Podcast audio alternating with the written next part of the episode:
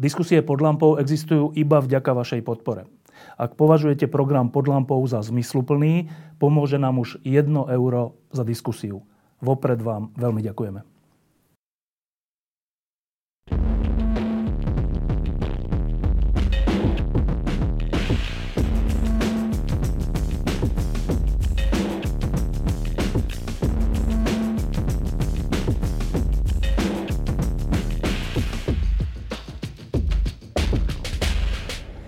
Takto pred dvoma rokmi sa na Slovensku stala veľmi významná vec. E, pokračovala vlna zmeny, e, v tomto prípade zmeny na postoch primátorov a starostov miest. E, bola to súčasť, bolo to súčasť takého väčšieho pohybu, do ktorého patrili potom aj eurovoľby, aj voľby do samozpráv a naznačovalo to, že Slovensko prejde nejakým očistným procesom.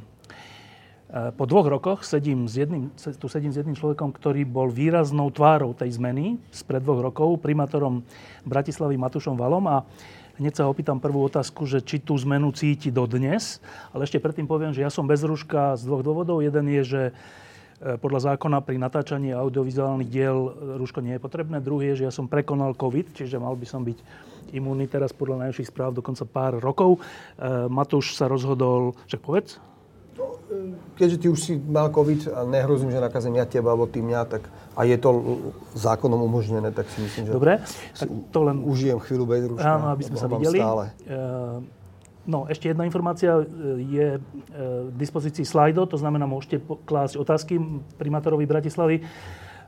Je to na adrese slido.com. Tá vec to je hashtag. Hashtag. Hashtag 2 roky Čiže keď si nájdete hashtag 2 roky, môžete tam klásť otázky my ich tu uvidíme a ja ich položím. Tak, čiže vrátim sa k tej prvej otázke. Spred dvoch rokov, keď si spomeniem na ten pocit, tak to bol pocit veľkej nádeje. Aspoň u mňa a u mnohých ľudí ktorú ste zosobnili aj vy, noví primátori, noví starostovia, noví europoslanci a tak. A teda prvá otázka na teba je, že či v tebe e, prevláda spokojnosť alebo trochu sklamanie z toho, čo sa za tie dva roky udialo a stalo? Teraz mm. nemyslím ako primátora, ale v celej krajine. Smer nevládne a na to nemôžeme zabudnúť, že to je dobrá vec.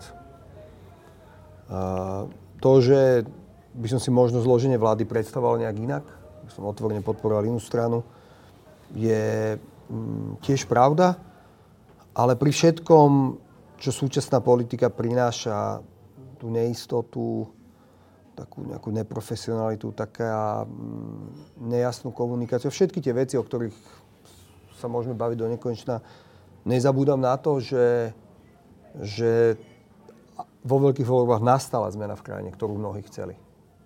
Aj ty. Chcel som, aby, skončila, aby skončil smer a, a títo ľudia.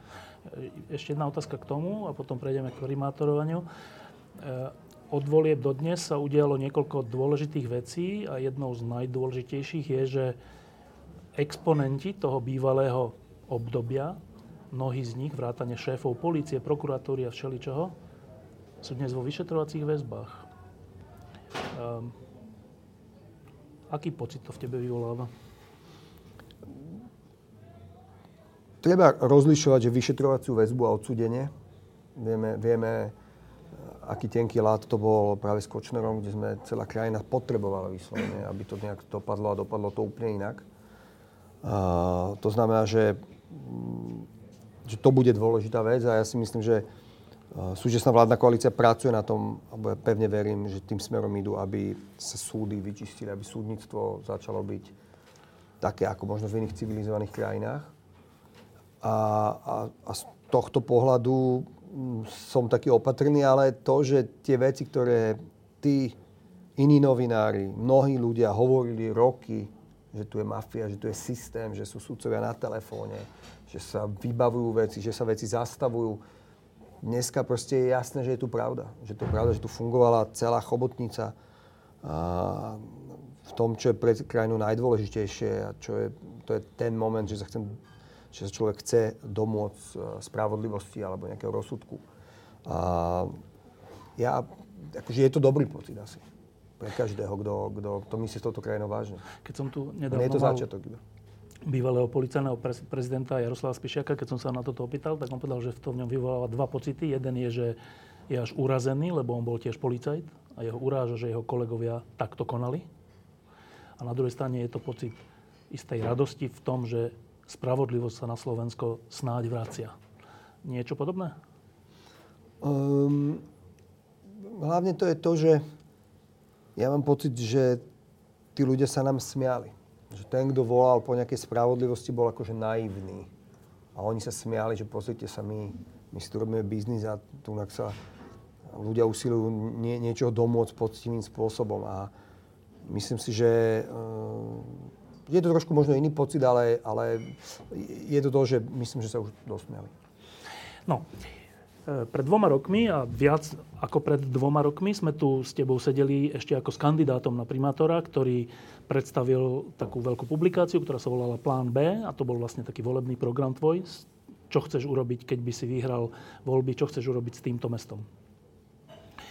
Tak e, po dvoch rokoch, čo je polovica tvojho volebného obdobia, ktoré boli komplikované a nikto ich nečakal, také, aké sa nakoniec ukázali tie dva roky, Uh, najprv povedz taký elementárny pocit z toho, čo sa podarilo a nepodarilo, že v základe si spokojný? Tak môžem to takú klasickú odpoveď, že, že to musia ľudia posúdiť, čo je aj pravda, hoci čo poviem, bude znieť príliš skromne alebo naopak príliš namyslene. Čo ale je nejaké meritko, a to je podľa mňa správne, je volebný program, ktorý som slúbil ľuďom, na ktorý mi strašne záleží, aby som ho dodržal a ten volebný program, ktorý je zverejnený na, stále na nejakej mojej volebnej web stránke, ja mám vytlačený a zaramovaný v takom obraze a mám ho vo svojej pracovni. A pozerám sa na neho každý deň, však ja už ho poznám skoro na spameť. A uh, môj pocit, keď sa na neho pozerám a porovnám, čo sme urobili za dva roky a s tým, že mám ešte dva roky, je v poriadku. Myslím si, že slúby, ktoré som slúbil, alebo pevne verím, že slúby, ktoré som slúbil, sa nám podarí dodržať. Preto sa na to pýtam, lebo Často to tak býva, že keď ide nejaký človek, nejaká strana, hoci kto do tak má nejakú predstavu, e, čo by urobil a potom tie voľby buď vyhrá, alebo nejako nimi prejde a je obmedzený koaličnými partnermi, zastupiteľstvom, vlastnou nevedomosťou o tom, ako až zlé to bolo to prostredie, do ktorého prišiel a podobne. A tým pádom realisticky je to tak, že skoro nikdy sa nedá splniť všetko lebo ten človek aj nevedel, ako to presne je, ani aj bol všelijak obmedzený. Ty po dvoch rokoch s týmto pocitom nezápasíš? Mm, tak máme ešte dva roky. Ale že zatiaľ? A, musím zase povedať, že zápasím so všetkými pocitmi, či je to neistota, či je to zodpovednosť a naozaj, že ja som stál pred stovkami ľudí v mojej kampani, kde som navštevoval ich na sídliskách. Tisíckami ľudí. Tisíckami skutočne. ľudí skutočne, kde som im niečo slúboval. A samozrejme, že mám stres, že ja som im niečo slúbil a že to neurobím. To je to predsa najhoršie, čo môže byť. A, takže mám z toho stres, ale my sme si veľmi dobre rozmysleli, čo slúbujeme. Že to neboli nejaké slúby, že... Uh, to boli slúby, na ktorých sme naozaj že pracovali, že to všetci poznajú, pravdepodobne plán Bratislava je publikácia, za ktorú ja som doteraz extrémne vďačný eh, ľuďom, ktorí so mnou robili, respektíve ľudia, ktorí ju robili. Eh, neuveriteľné veci odtiaľ realizujeme. Že mnohé veci, ktoré nie sú ani v, v našom, našich sluboch volebných, ale naozaj to je materiál, ktorý mne sa po dvoch rokoch ukazuje akože absolútne základný pre mňa. A je to materiál, vďaka ktorému sme mohli dať sluby, ktoré sa nám podarí naplňať, ale to, že sa nám to podarí naplňať je vďaka aj starostom, starostkám, s ktorými naozaj sa snažím mať veľmi dobré vzťahy a komunikáciu, veľmi sa o to snažím. A samozrejme poslancom, aj iným klubom, nielen nášmu, ktorý my máme výrazne obmedzené poslanecké lavice, tých 45 ľudí, je tam výrazne časti, alebo výrazne iných, ako bolo, ako bolo predtým a myslím si, že nielen v našom klube, ale v iných kluboch sa nájdú ľudia, ktorí naozaj záleží na tom meste a naozaj sa s nimi dá dohodnúť na dobrej veci. Dlhé roky to bolo v Bratislave tak, že e, bol primátor, potom boli nejaké skupinky v rámci poslancov a iné skupinky v rámci poslancov a všetky tieto zoskupenia, všetkým týmto zoskupeniam išlo o rôzne veci asi často v prvom rade aj o peniaze a o nejaký zisk z Bratislavy. E, tento čas sa skončil? Tento čas sa skončil pred dvoma rokmi. A chcem povedať to, že dneska o tých veciach nerozprávam ako aktivista, ale ako človek, ktorý má v podstate obrovský prísun informácií, ktoré som zistil, našiel. Úplne nikto nemá viac informácií v tejto sekunde o niektorých veciach ako my, ktorí riadíme to mesto.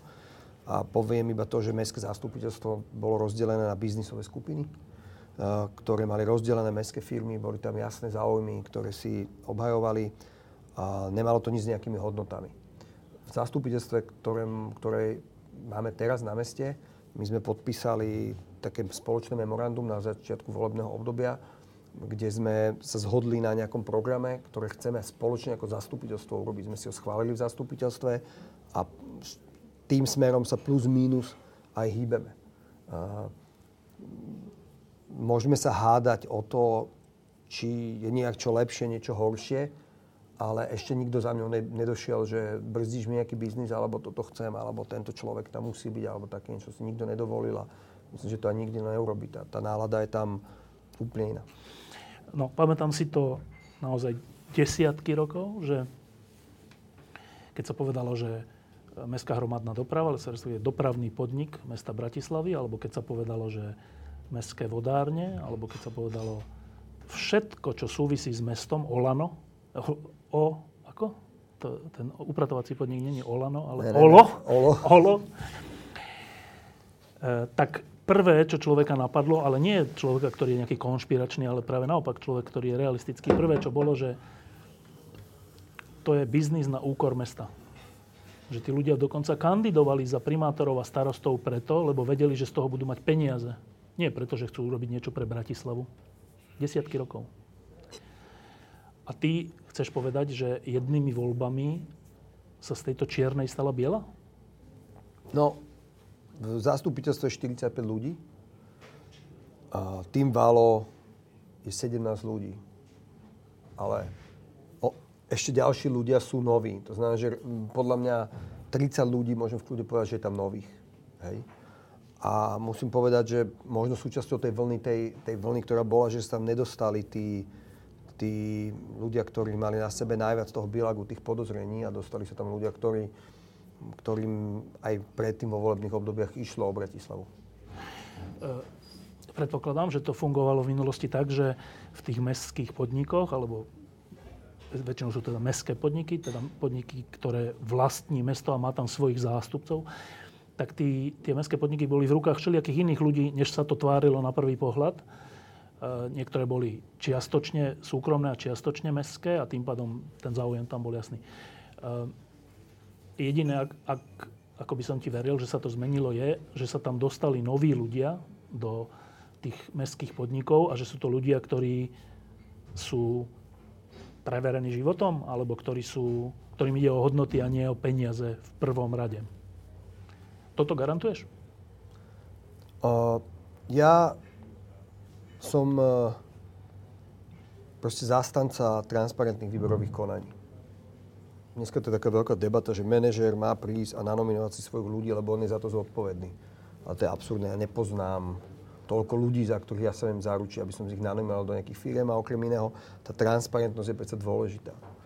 A podporili to poslanci a doteraz to podporujú a my sme transparentnými výberovými konaniami obsadili všetky vedúce pozície v mestských firmách. A to neznamená, že ja za tých ľudí dám ruku do ohňa. Však niektorých ani nemusíš poznať. Nie, ja som poznal možno jedného, dvoch z nich, Dôležité je, že sú to ľudia, ktorí vyšli v nejakom dvojkolovom uh, transparentnom procese, z ktorého jedna časť bola aj verejná, kde v porote, boli, v porote v tej komisii boli manažéri alebo významné možno osobnosti z tej danej uh, z manažerskej oblasti, boli tam poslanci zastúpení, mohli byť poslanci a poslanky aj pozorovatelia, boli zverejnené životopisy tých ľudí, tak aby nám možno niekto niečo na niekoho povedal trošku, aby, aby to bolo jasné a No a bolo hlavne jasné to, a teraz je jasné to, že tí ľudia musia nejaké svoje ciele naplniť. A v súkromnej firme e, to funguje úplne jednoducho. Ľudia chcú výsledky, nejakí majiteľia chcú výsledky od manažmentu. A keď to ten manažment nedokáže dodať, mm, tak jednoducho ho vymenia. U nás to tak nikdy nebolo, pretože tam boli ako tie partičky rôzne, ktoré to mali garantované. A ja zahlasujem tebe a nešlo o výsledky. Ja môžem vám tisíc percent garantovať, že nešlo o výsledky, lebo tie výsledky boli také, že, že doplaču mi z toho bolo. A, ale tuto je inak. Proste ja nemám za sebou nikoho, kto mi hovorí, že tento tam musí byť. Ani žiadna dohoda taká v zastupiteľstve nie je. To znamená, že keď niekto nebude robiť dobre svoju robotu, alebo ho nachytáme na ničom, akúkoľvek vec, tak proste bude vymenený. A nájdeme niekoho ďalšieho. A budeme hľadať, dokým tam bude niekto dobrý. A ja si myslím, že dneska tam máme sériu skvelých ľudí. Teraz postupne bude končiť ten rok niektorým z nich, takže ideme posudzovať, ideme zistiť, e, či to, čo slúbili, či sa udialo a budeme sa o tom baviť. A čo je ale dôležité, že my, keď sme, sme sa stali akože súčasťou vedenia mesta, alebo vedenia mesta, sme urobili, to sa volalo, že referát výkonu a, a akcionárskych práv. E, Bratislava nikdy nemala ľudí, ktorí by sa venovali tým mestským firmám priamo. Tam je strašne dôležité si povedať, že Bratislava má dve roly v mestských firmách. Poprvé, prvú rolu, že si objednáva od mestských firiem nejakú službu. Napríklad my si objednávame od dopravného podniku, čo je nami 100% vlastnená akciová, akciovka službu, napríklad počet kilometrov, ale zároveň Bratislava je hlavný akcionár tej firmy a má na ňo nejakým spôsobom dozerať. Ja som za to zodpovedný a to tam nikdy nebolo. Dneska sme tak ďaleko, že od 1. januára teraz budeme mať nový, nové oddelenie, inak nazvané skoro s 5-6 ľuďmi, ktorí sa budú venovať len výkonu našich akcionárskych práv. To znamená, že budú dozorovať, ako sa manažmenty v mestských firmách chovajú, či sa správajú tak, že je to zodpovedné, či nám šetria peniaze, ktoré slúbili a tak ďalej. Ja som presvedčil som jedného významného slovenského manažera, aby sa stal šéfom tejto jednotky našej, tak, takej partizánskej a veľmi sa na to teším. A to je presne ten moment, trvalo nám to, ale ten systém postupne zapadá do seba a my ho učesávame a ja verím, že za ďalšie dva roky budeme mať mestské firmy s kvalitným manažmentom, ktoré, od ktorých budeme vyžadovať výsledky. Um, teraz sa dozvedáme, ale my sa to v skutočnosti novinári dozvedáme desiatky rokov, že ako fungovali všelijaké veci, vrátane súdov, ako fungovali všelijaké objednávky, vrátane zdravotníctva keď to, keď to vzťahnem na mesta, tak uh, viem si úplne živo predstaviť, a som si istý, že tak bolo, že keď sa na hoci ktorej ulici opravovala cesta, alebo keď sa hociaké osvetlenie vymienialo alebo kupovalo na uliciach, alebo keď sa nakupovali električky alebo trolejbusy, alebo čokoľvek v tých vašich podriadených organizáciách po minulé roky, tak tam bol niekto, kto vedel z toho vyrižovať. Na to tam bol. Teraz prišla táto zmena, je nový primátor, je do veľkej miery nové zastupiteľstvo, je do veľkej miery nové, nové manažmenty tých štátnych, teda tých mestských podnikov.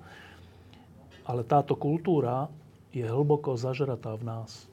Táto kultúra, že keď sa dostanem do nejakej pozície, tak niečo prihrám kamošovi, niečo prihrám sebe a oveľa oberiem to mesto alebo t- tú krajinu, ktorú zastupujem.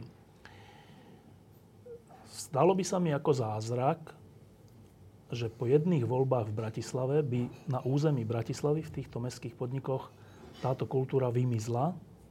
A otázka je, že vy to viete odkontrolovať, keby sa niečo také stalo? Kľúčoví sú ľudia. Prvý mesiac pred tými dvoma rokmi, keď som sa stal primátorom, som sedel a stretával sa s ľuďmi a prehováral ich. Poďte to so mnou skúsiť. Dáme to. Po, poďme sa tomu venovať. Dávam priestor na to. A verejné obstaranie bolo jedna z kľúčových tém. Podarilo sa nám prehovoriť človeka, ktorý sa venoval veľmi vážne verejnému obstarávaniu, priamo na, priamo na UVO. A podarilo sa mi prehovoriť, aby sa stal šéfom našej novej jednotky verejného obstarávania. obstarávania. Ten človek mi povedal jedinú vec. Nechcem, aby si mi ani raz v živote povedal, kto má vyhrať. V momente, keď mi to povieš, odchádzam. Mňa by to ani nenapadlo. A on mi vybudoval tým, ja, my mu veríme 100%, on verí nám a, a buduje tým, ktorý, ktorý toto nedovolí. Ale a okrem iného my prizývame k veľkým verejným obstarávaniam rôzne neziskové organizácie, ktoré sa venujú protikorupčným aktivitám, majú otvorené dvere, môžu tam byť. To je garancia toho, že vedia popísať, pozor, my sme pri tom procese boli a naozaj to vyhrala tá správna firma. Ale poviem príklad, osvetlenie si povedal. Osvetlenie je veľká téma v Bratislave, bolo to veľmi spackané verejné obstarávanie, ktoré sa dlho nedarilo. V čase Siemensu? Siemens to stále robí. Uh, uh, Bratislava dostáva za to pokuty. Uh, my sme prijali rôznymi výberovým konaním šikovných ľudí a máme človeka, ktorý sa venuje verejnému osvetleniu v Bratislave. On zistil, že Bratislava platí ročne 400 tisíc eur navyše za určitú rezervu na elektrickej energii pre, od, pre odber osvetlenia. To je systém, zjednoduším, to sú nejaké poistky a my potrebujeme menšie poistky, v skutočnosti máme o mnoho silnejšie. My, tých 400, my to nepotrebujeme. Znížili sme jedným listom túto rezervu, ušetrili sme ročne 400 tisíc eur. Z tých 400 tisíc ušetrených eur sme zaplatili, alebo zaplatíme, už máme dohodu, už to je oficiálne, OECD v Paríži, to, aby nám s nami spolu nadizajnovalo to najlepšie európske verejné obstarávanie pre nové osvetlenie v Bratislave. Nové osvetlenie v Bratislave bude stať 120 miliónov eur a chceme na nich použiť európske peniaze. Je to presne, čo Európska únia chce dávať. Infraštruktúra a smart. Bude to pod ich kuratelou. Ja som mal call s najväčším šéfom verejného obstarania v OECD. To sú ľudia, ktorí dizajnujú pre Európsku komisiu, ako má vyzerať dobré obstarávanie. Dneska je verejné obstarávanie európska vec. Tam na, na určitú sumu my to dáme von do Európskej únie preložené. Môžu sa prihlásiť firmy z mimo. A budeme jedna z prvých miest, ktoré ide robiť také, nechcem povedať ten slovo, ale toto múdre teda, tento smart, zelené verejné obstarávanie na na osvetlenie, ktoré každá z lám bude mať svoju optiku, bude vedieť plniť mnoho iných funkcií. A, a toto je spôsob, ako si to predstavujem. A, a tu bude garancia pre, priamo OECD z Paríža, ktorí dizajnujú a sú, sú nejakým spôsobom aj za tým, ako sa vyvíja uh, verejné obstarávanie, rôzne zákony v Európskej komisii alebo v Európskej únii. To znamená, že to je vec, ako si to predstavujem. A ja som povedal, 120 miliónové obstarávanie musí byť otvorené každej organizácie, ktorá robí protikorupčné opatrenia, musí byť otvorené poslancom z iných klubov. Čím viac ľudí do toho vidí, tým viac ľudí vie potom povedať, že ten narratív, že všetci kradnú, v tomto prípade sa nenastal. Teraz, keď ťa niekto počúva z Bratislavy, tak, by, tak asi ho napadne, napadnú dve veci. Jedna je, že fajn, že je to takto. A druhá je, že 120 miliónov na osvetlenie, nie je to veľa? Je to odhad. Mne sa to zdá akože málo na to, že ideme meniť drvivú väčšinu nášho osvetlenia a rekonštruovať. Po celom meste? Áno, po celom meste. Sú tisícky stĺpov a e, dôležité je, že to, že to nadizajnujeme tak, aby to bolo perfektne pripravené na európske peniaze napríklad. To je presne, čo Európska únia chce preplácať tieto veci a je to to najkomplikovanejšie verejné obstarávanie, ktoré my robíme. Tá príprava trvá už rok a ja sa teším, že, že to bude dobre. Proste. No, e, ako to už býva, tak e, vždy to tak je, že keď aj ten najlepší človek sa dostane na nejakú funkciu, tak má buď svojich kritikov, alebo aj často svojich nepriateľov, ktorým šlapol na, na otlak a, a potom o ňom šíria všelijaké nepravdy a lži a ťažko sa v tom niekedy orientovať, čo z toho je takto motivované a čo z toho je dobrá snaha o, ne, o nejaké zlepšenie. Ja tiež dostávam plno všelijakých informácií o tebe. Uh, väčšinu z nich rovno zahadzujem, uh, ale je to úplne zaujímavé, že aj ľudia, ktorí, o ktorých by som nepovedal, tak, uh, tak majú také veľmi kritické poznámky niekedy. Jedna z nich, poviem príklad, jedna z nich bola, že čistenie, alebo ako to nazvať, upratovanie MHD vnútri, teda upratovanie vnútri autobusov električiek a tak to je asi nejaká služba, nejaká firma, že to robí. A že tá firma to nerobí dobre, že vodi, vodiči si to musia sami potom ešte doupratovávať a, a pritom s tou firmou alebo s inou sa ide podpísať zmluva ešte väčšia. Tak to len dávam ako príklad, že čo, čím mňa ľudia atakujú, ja vôbec sa v tomto neorientujem, ale teda preto ti to hovorím, aby si vedel, že ako to funguje a, a súčasne, aby si na túto jednu maličko zodpovedal. Um, ja dostávam veľa takýchto podnetov takisto a moja úloha je, že mi to pre mňa preveria ľudia, ktorým verím. Čistota v MHD je jedna z našich veľmi dôležitých vecí. Budeme mať na konci volebného obdobia tri nové linky čistiace pre MHD. Veľmi veľa sme urobili aj vďaka covidu, že sme sa naučili proste na konečnej čistiť kompletnú električku. Aj dezinfikovať. Všetky dezinfikovať madla. Takže posúvame to na úplnú, úplnú inú úroveň a chystáme, takisto, ako sme to hovorili, klimatizácia. Aj to je nejaký spôsob cítenia sa čistejšie v tom v tej veci a ďakujem za túto informáciu, ja ju preverím. Uh, musím povedať, že tých informácií všelijakých Je akože, takých vymyslených, je vyfabulovaných, je strašne veľa. No, ani neviem úplne, ak sa k tomu postaviť. Skôr sa k tomu postavím, že keď sa mi to nezdá, že úplná blbosť, tak to naozaj dáme preveriť a zistíme, pretože ak vďaka aj takéto informácie prídeme na niečo, čo je pravdivé, že tam je nejaká firma, ktorá to nerobí dobre, tak to budeme riešiť. Ja teda chodím MHD a nemám nejaký pocit špinavosti z našej MHD vôbec. Dobre, však daj vedieť. No a teraz k tomu tvojmu snu spred dvoch rokov. Ja si to pamätám aj spred troch rokov, aj spred štyroch a piatich rokov, keď si ešte e, asi nevedel o tom, že chceš byť primátorom, ale vedel si o tom, že chceš žiť v nejakom type mesta, že aby to mesto nejak vyzeralo, nejak fungovalo a robil si od malých zásahov až po všelijaké väčšie a ten sen sa potom nejak zmotnil do toho, že tak poďme s nejakou partiou ľudí zmeniť Bratislavu až tak, že poďme kandidovať na primátora a starostov a vtedy sa to podarí. A je to správna logická úvaha. E, po dvoch rokoch. E, plní sa ten sen?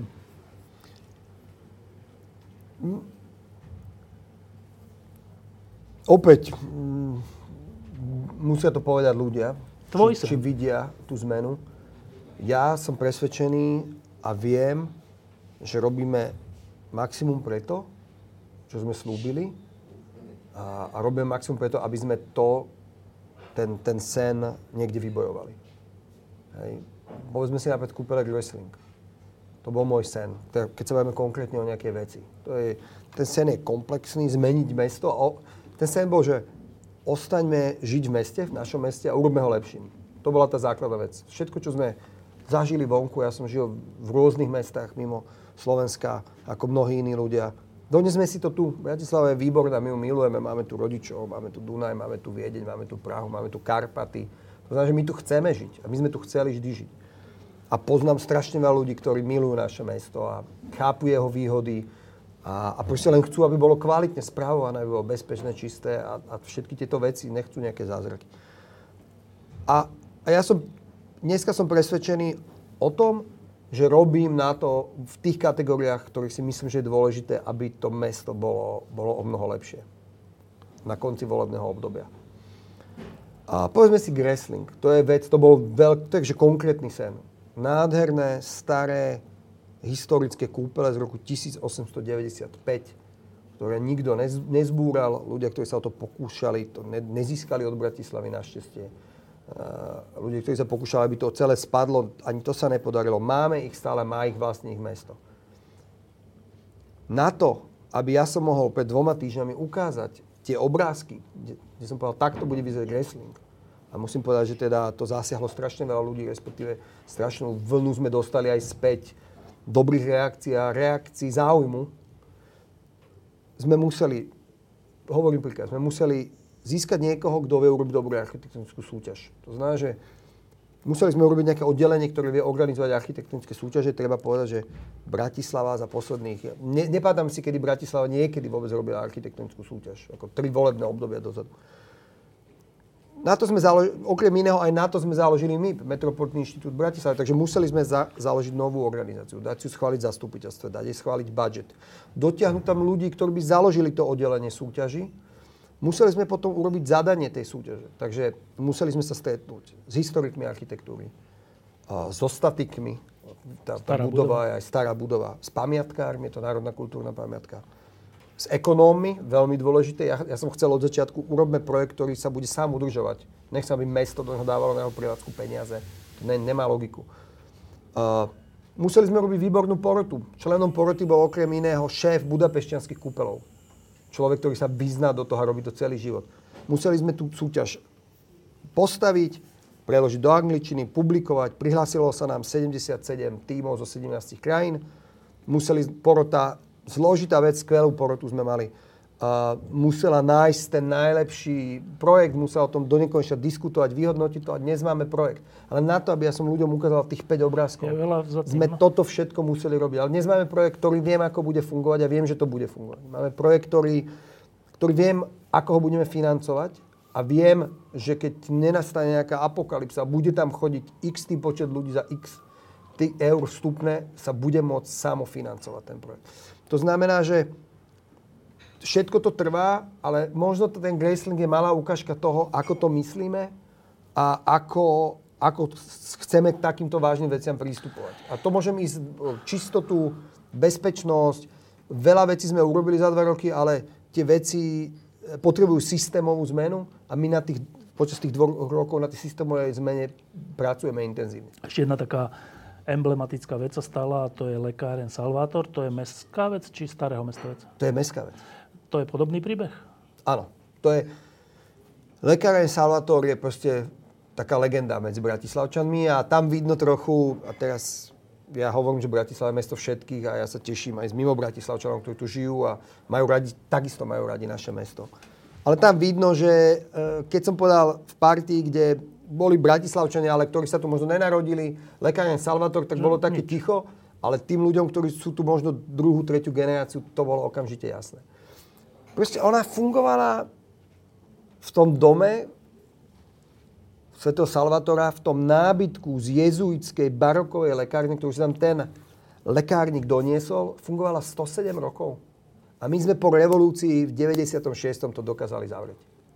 Niečo, čo funguje 107 rokov, sa tam preda, je tam lekáreň, takto sme zavreli a bolo to 20 rokov, odtedy to bolo prázdne, zavreté. Ten uh, krásny mobiliár, už si našiel svojho majiteľa, ktorý si okolo neho urobil múzeum a v podstate pre Bratislavu je stratený. Uh, ale ten priestor, to, že bol zavretý, ten, že nikto sa neusiloval tam niečo urobiť, no my, ja som potom pátral, našli sme jedného majiteľa, potom druhého, prepadlo to banke, rokovali sme z toho banko a nakoniec sme to sa nám to podarilo vymeniť tak, že Bratislav to nestalo ani euro.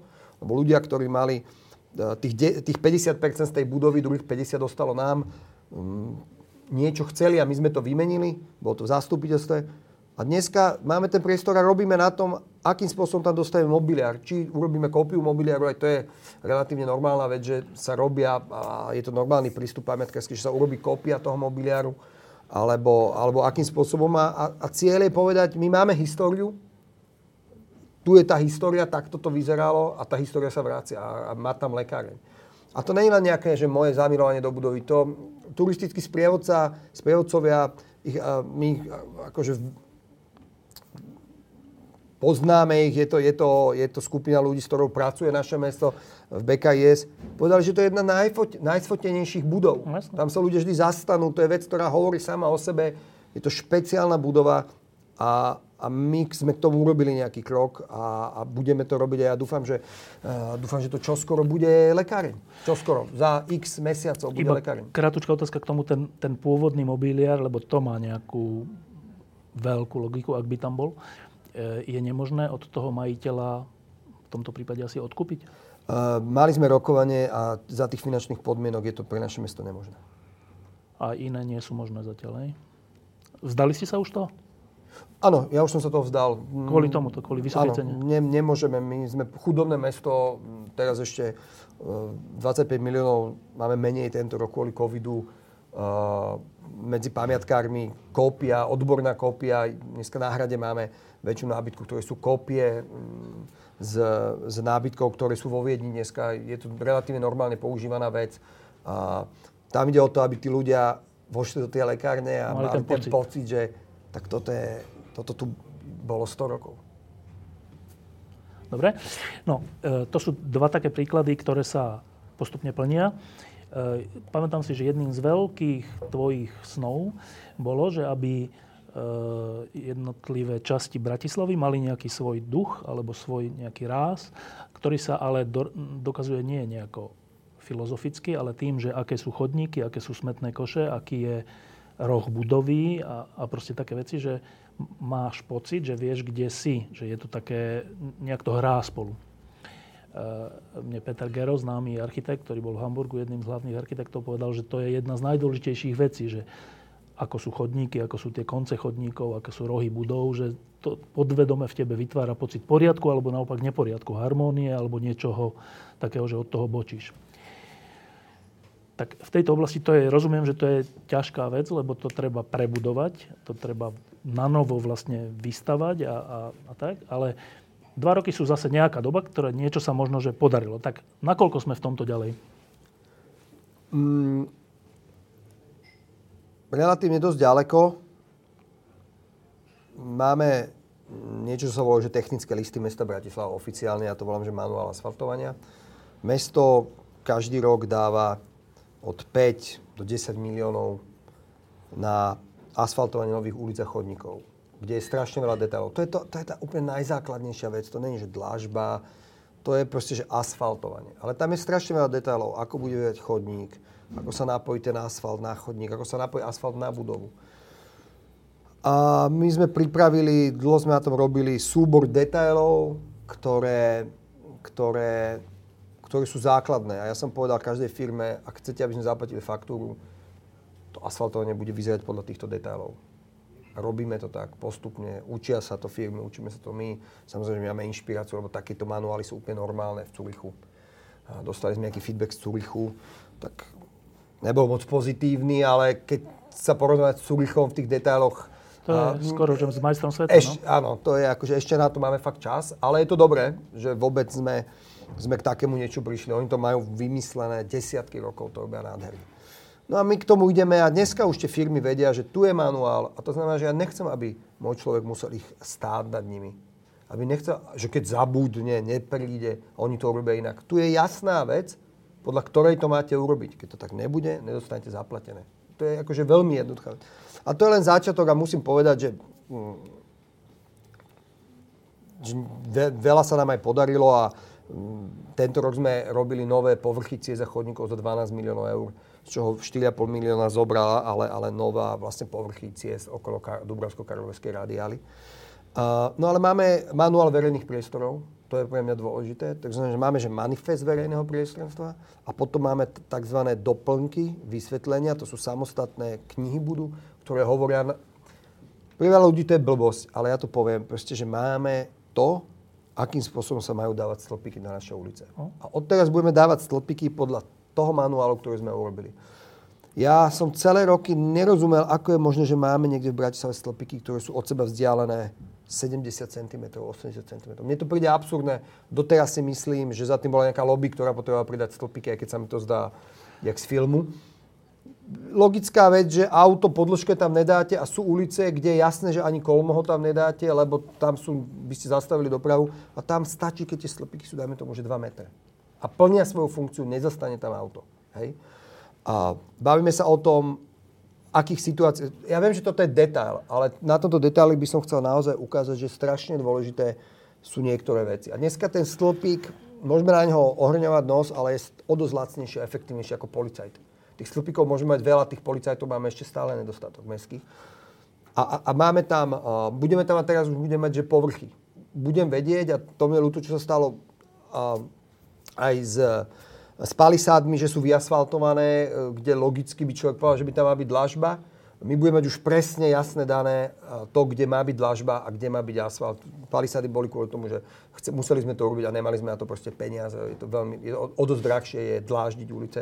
Ale už bude jasné a schválené, tu sa budú dláždiť ulice a keď na to mesto nebude mať peniaze, tak radšej nič neurobi, ako keby nemalo malo tam, kde je dláždené, vyasfaltovať. Alebo neviem, a tak ďalej. To znamená, že áno, k tomu prichádzame. Máme lavičky nové, to bola vec, to bol môj predvolený slúb, že dáme do Bratislavy nových tisíc lavičiek.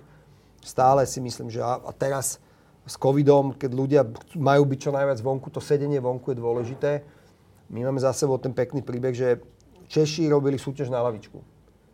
Oni si povedali, my chceme vlastniť dizajn našej vlastnej lavičky Praha, ktorú my dáme vyrobiť normálne cez verejné obstarávanie. Kto nám vyrobí podľa tohto dizajnu lavičku za malú cenu, od toto bereme.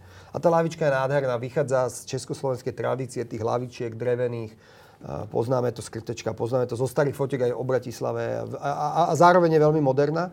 No a my, že tak ideme robiť tú súťaž aj my. Zistili sme, že by stála 80 tisíc eur tá súťaž, zistili sme, že by trvala, v Prahe trvala skoro rok a pol.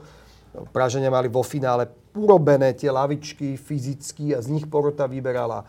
To ide do peňazí a do času a ja som proste povedal, že skúsme si vypýtať pražského primátora, že nech nám oni dajú tú lavičku. Nech nám dajú ten dizajn. No to dajú ako darček. A ja som bol v Prahe a bol som s primátorom, bol som s jeho ľuďmi kvôli úplne iným veciam, áno, kvôli úplne iným veciam a oni, že nám sa to líbi, akože. Čakali sme pol roka, oni si to dali schváliť všetkými možnými je to majetok, ich majetok, ktorý, získali a ktorí išli niekomu darovať. Na konci to pražské zastupiteľstvo, alebo rada to schválila a máme proste takú bratskú československú lavičku, ktorá bude len v dvoch mestách, v Prahe a v Bratislave na svete. Nikde inde ten dizajn nebude od významného pražského dizajnerského štúdia. A čo ma teší, že som v podstate v tejto finančnej mizérii zohnal aj korporátneho sponzora, ktorý nám pomôže skoro s tretinou ceny tej, každej tej lavičky.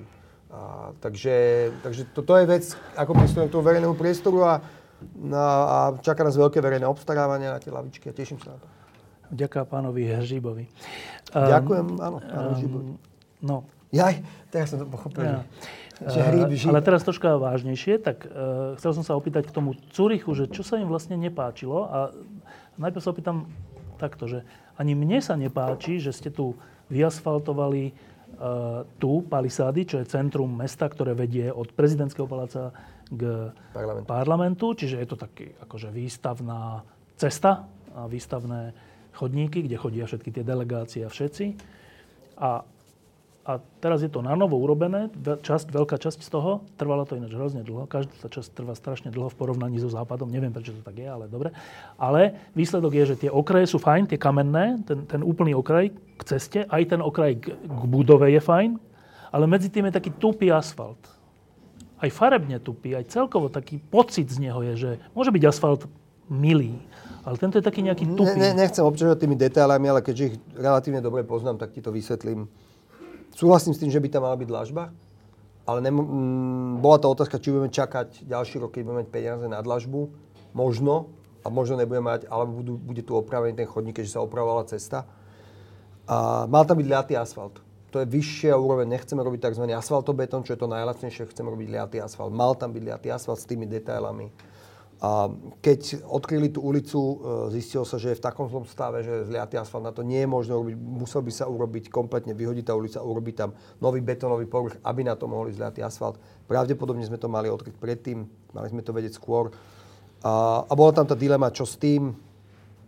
Uh, rozhodli sme sa, že tam dáme akože ten lacnejší, ten eh, asfaltobetón mm, a súhlasím, keď niekto si myslí, že sme sa k tej ulici mali zachovať inak. A v každom prípade je to urobené v dobrej kvalite, s dobrými detailami, tak ako to, ako to chceme vyzerať. A pokým sa niečo nezmení a pokým napríklad štát si nepovie, že máme tu hlavné mesto a možno cesta od parlamentu k prezidentke by mala vyzerať nejak inak uh, a nedá Bratislave peniaze, ktoré má mať, tak budeme mať veľa takýchto dilem. Ale ak by nebol COVID, pravdepodobne počkáme aj, aj, aj je, to, je to kamenné. Je to, je to dláždené. Prípadná výmena, respektíve životnosť takého je koľko? Veľa?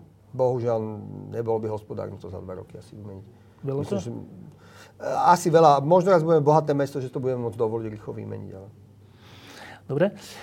Ale vďaka manuálu povrchov, ktorý budeme mať, už takýto omyl nenastane.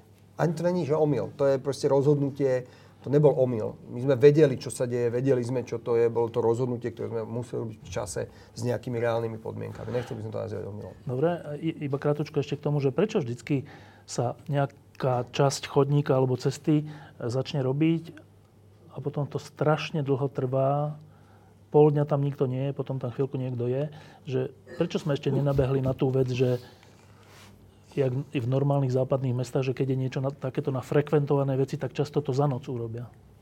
Áno, dostával som fotky, celú sériu fotiek som dostal s dátumom úplne identickú fotku, s iným dátumom. Takže a keď bývam nedaleko, tak som sa sám červenal, keď som chodil okolo, ale tu to bol dôvod úplne jasný. Uh, chýbal materiál, ktorý bol zle objednaný a trvalo 3 týždne, dokým prišiel. To sú boli tie malé kocky. To je koho chyba? Toho dodávateľa? Je to chyba dodávateľa, je to otázka zmluv, ktoré máme. My pochádzame, máme nejaké staré zmluvy, tzv. rámcové dohody a teraz na jar ideme urobiť nové verejné obstarávanie, kde bude Chceme, aby to bolo lacnejšie, chceme do toho zapojiť viac tímov a chceme mať hlavne zmluvy, ktoré budú veľmi prísne a budú najmä prísne v tom, ako vyzerá stavba. Pretože veľmi ťažko sa mi vysvetľuje a my sme to na tej Dubrovsko-Karlovskej rady, ale ja som to robil na dennej báze, som pomaly volal s robotníkmi, kde som im vysvetľoval, že na tej stavbe chodia ľudia, tam nemôžu, nemôže zmiznúť chodník.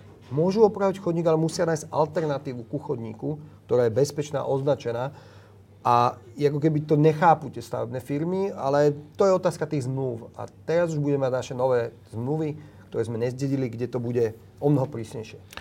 No, okrem tohto, týchto základov priestoru, teda ako vyzerá dlažba, chodník a tak, uh, viem, že sme sa veľakrát rozprávali aj tu s tebou o takých tých veľkých uh, povedzme, že námestiach, ktoré by e, dodali tomu mestu nejakú atmosféru. E, tak ako nie je atmosférotvorné SMP námestie, ani pred úradom vlády námestie a ďalšie námestia, tak, tak sme veľa hovorili o tom, že a ty si ma uisťoval o tom, že sa, to, že sa to dá aj v tom priestore, aký tvorí SMP, alebo e, námestie pred úradom vlády, že sa to dá urobiť tak, že to bude tvoriť atmosféru sú dva roky. E, rozumiem, že sa to nedalo ešte akože prestavať, ale že už sme v tom ďaleko?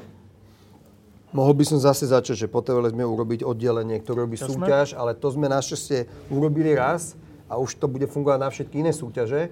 A minulý pondelok som bol som v porote aj s pani starostkou Starého mesta a v podstate sme boli skoro vo finále úplne uh, skoro ročného úsilia architektonickej súťaže medzinárodnej, tzv. súťažný dialog, nový spôsob prvýkrát použitý na Slovensku verejného obstarávania a tesne po Vianociach budeme mať víťaza a ukážeme ľuďom, takto bude vyzerať tzv. živé námestie, čo je námestie SMP, námestie Nežnej revolúcia, kamenné námestie. E, je to veda, je to presne zložité, tri priestory, čo je strašne zaujímavé, tie priestory tam boli historicky vždy takto jeden, jeden súťažiaci nám ukázal taký, takú historickú analýzu a vlastne to je zaujímavé, to bolo vlastne, to bol aj trhový priestor pred hradbami.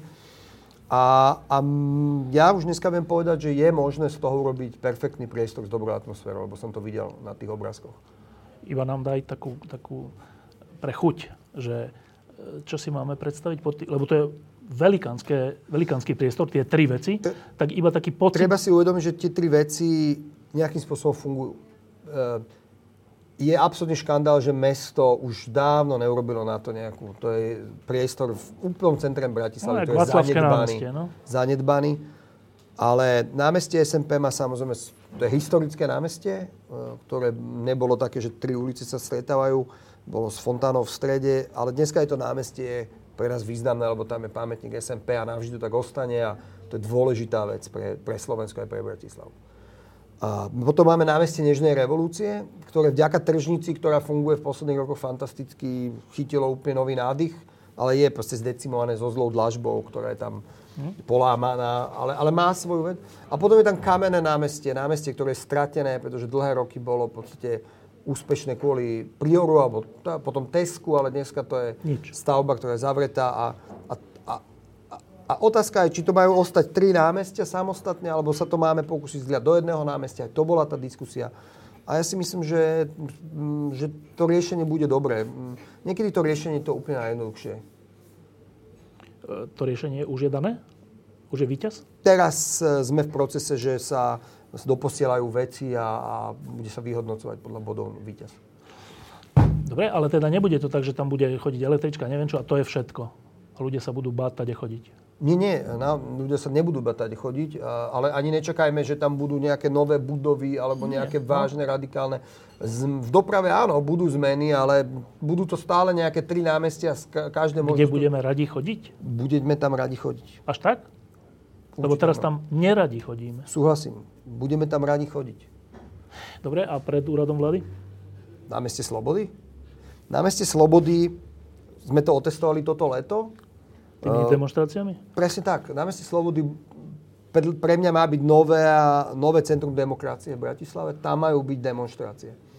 My sme e, veľmi zameraní na mestskú hromadnú dopravu, veľmi sme citliví aj naši, máme tam skvelých vo vedení dopravného podniku, máme skvelých fanatikov, odborníkov, ktorí proste v momente, keď električka meška dve sekundy, tak uh, sú ochotní sa proste... Čo sú z Japonska? Nie, ale proste, že, že berú veľmi vážne svoju robotu a v momente, keď bola veľká demonstrácia, tak sme museli prerušiť na SMP, električky na SMP a nám to rozbilo celý systém. A mm, zdá sa mi, že ten rok ukázal, že veľké demonstrácie, 50 tisíc ľudí, to zvládli na tom námestí Slobody. My námestí Slobody ideme teraz rekonštruovať, ale trošku...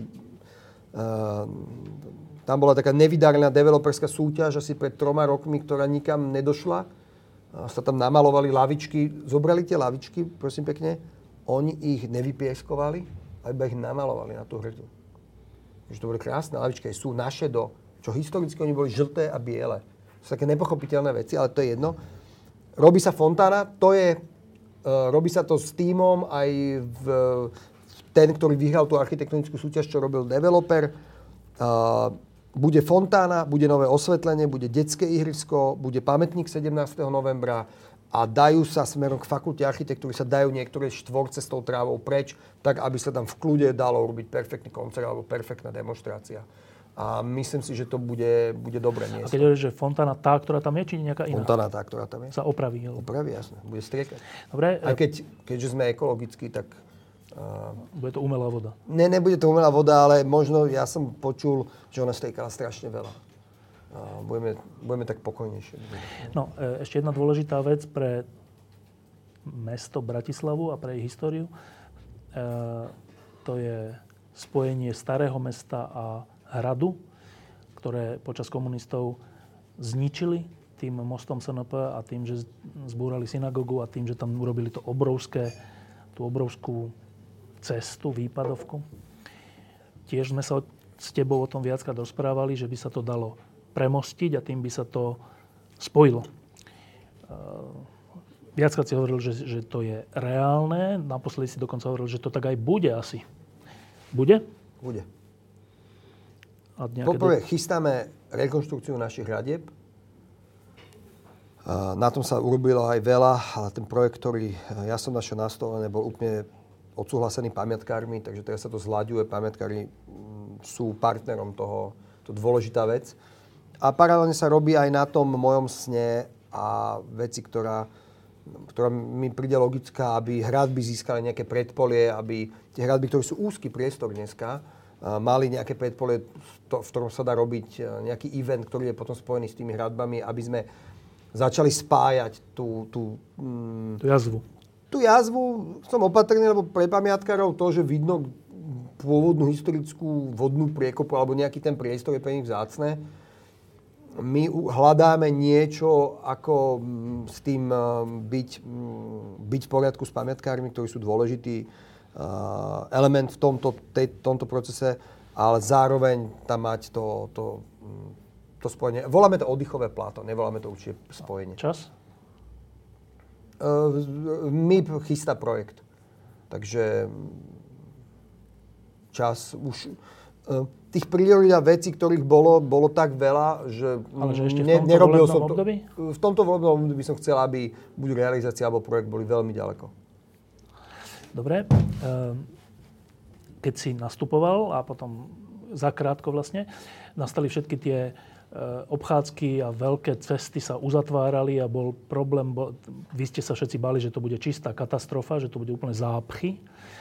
Eh, čo sa týka rekonštrukcie, však ty vieš, tých veľkých, veľkých ano. uzlov. D4, 7 a Mlínske nivy.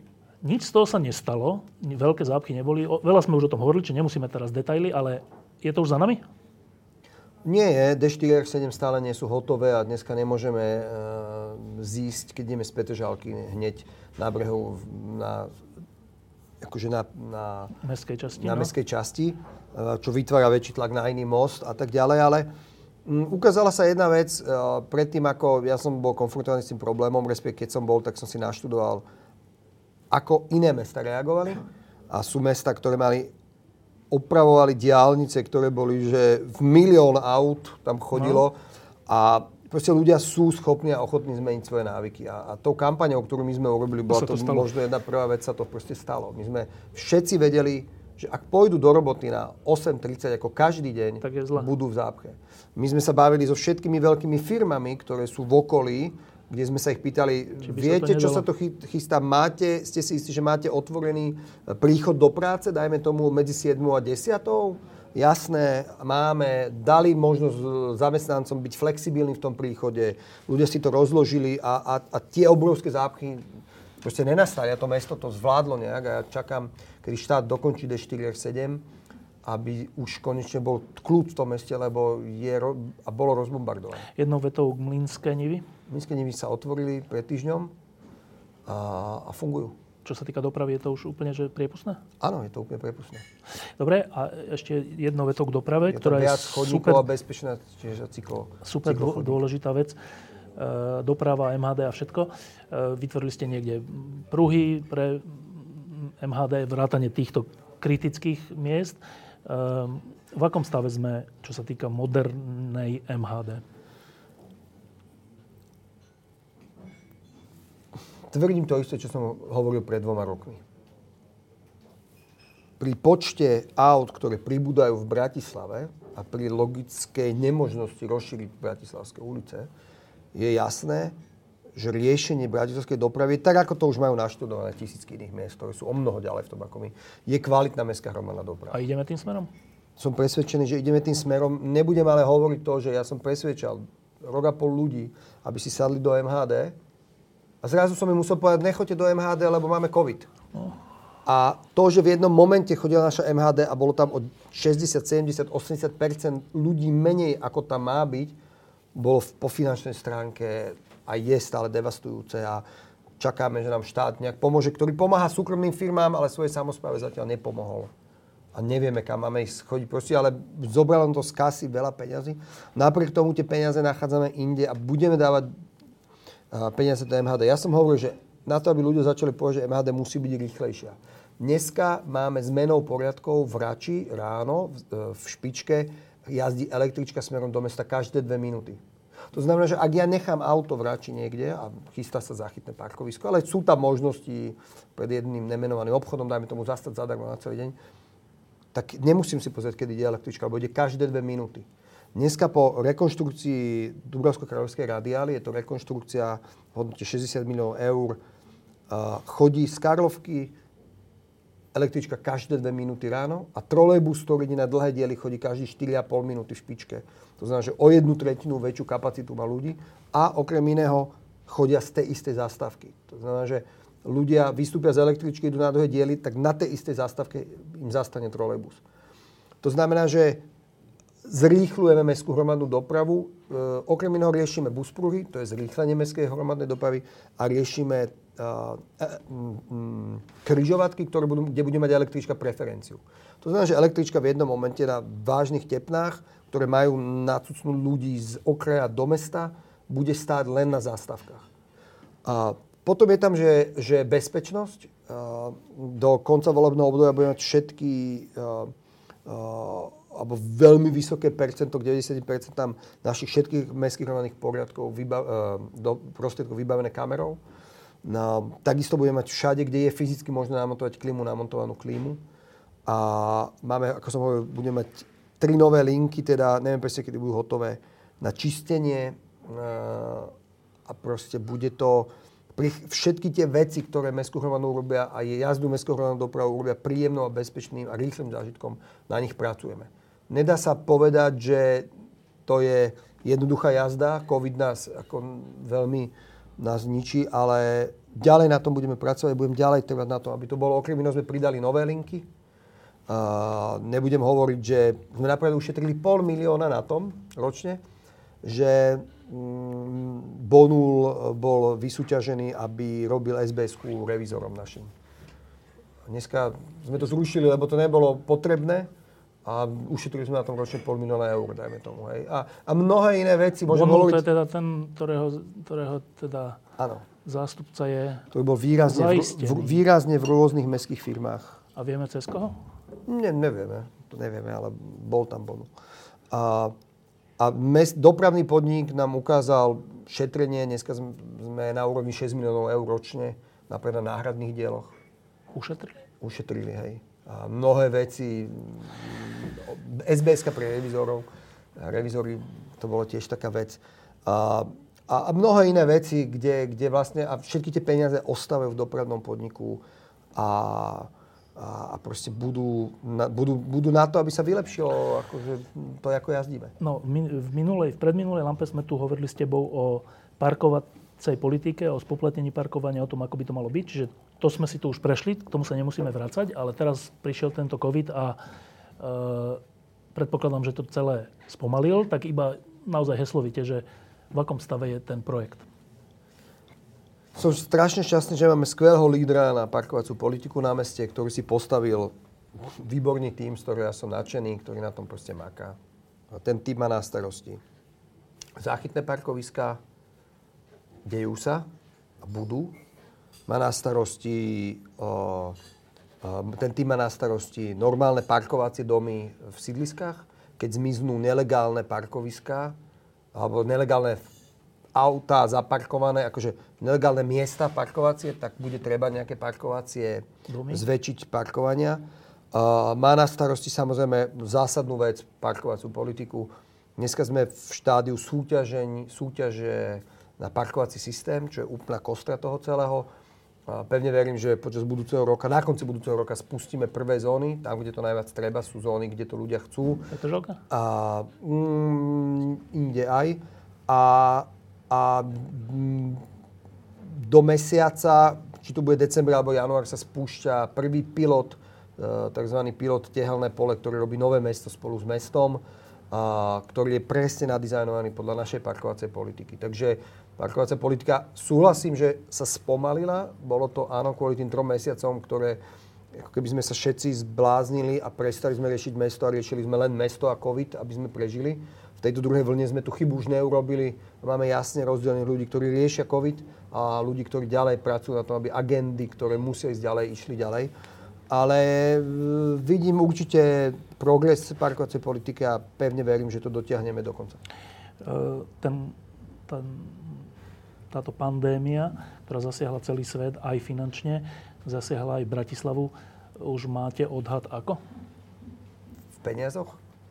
Tento rok 25 miliónov eur. To Mysleli sme, že je to 40 miliónov. Nakoniec to 25 miliónov eur. Ako veľmi ti to chýba? Ako 25 miliónov eur? Mesto. Je to veľa? Mm. A Gressling, celý Gressling, jeho rekonštrukcia na fantastický plaváren s kúpeľmi, saunovým svetom a knižnicou, 2500 metrov knižnicou a parčíkom tým, bude stať približne 13-14 miliónov. To znamená, že... Dva wrestlingy. Akože skoro dva wrestlingy nám zmizli, alebo hej, že, že a, a, a, asfaltovanie, kompletné cesty, alebo drvia väčšina ciest okolo Dubravsko-Karlovskej radiály stojí približne 4,5 milióna, aby si to ľudia vedeli predstaviť. Hej? To znamená, že 25 miliónov je x nových autobusov je 25 miliónov. Hej? Je, to, je to veľa peňazí, e, ktoré tomuto mestu proste budú chýbať ale my eh, robíme všetko preto, aby sme zásadné veci, ktoré sú pre nás dôležité, mm, aby sme nepolavili. Eh, Preto sa to pýtam, lebo v tej celoštátnej oblasti, keď je eh, dosah pandémie takýto, ničivý na niečo, tak veď na to sa vymyslel ten európsky plán obnovy, že budú peniaze, ktoré sa požičajú z budúcnosti a využijú sa nejak efektívne na to, aby sa potom tá pôžička aj splácala alebo aby sa tie doly znižovali, ale, ale ako prvá injekcia to podľa lídrov Európy bolo nevyhnutné na celoštátnej úrovni. Týka sa to nejak miest? Inými slovami, dostanete aj vy z toho nejakú pomoc? Nie? Neviem o tom, bojujem o to, prosím, chodím, presviečam.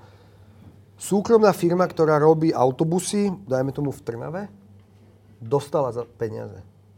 Naša firma dopravný podnik Bratislava, ktorá je 3., 4., 5. najväčší zamestnávateľ v Bratislave.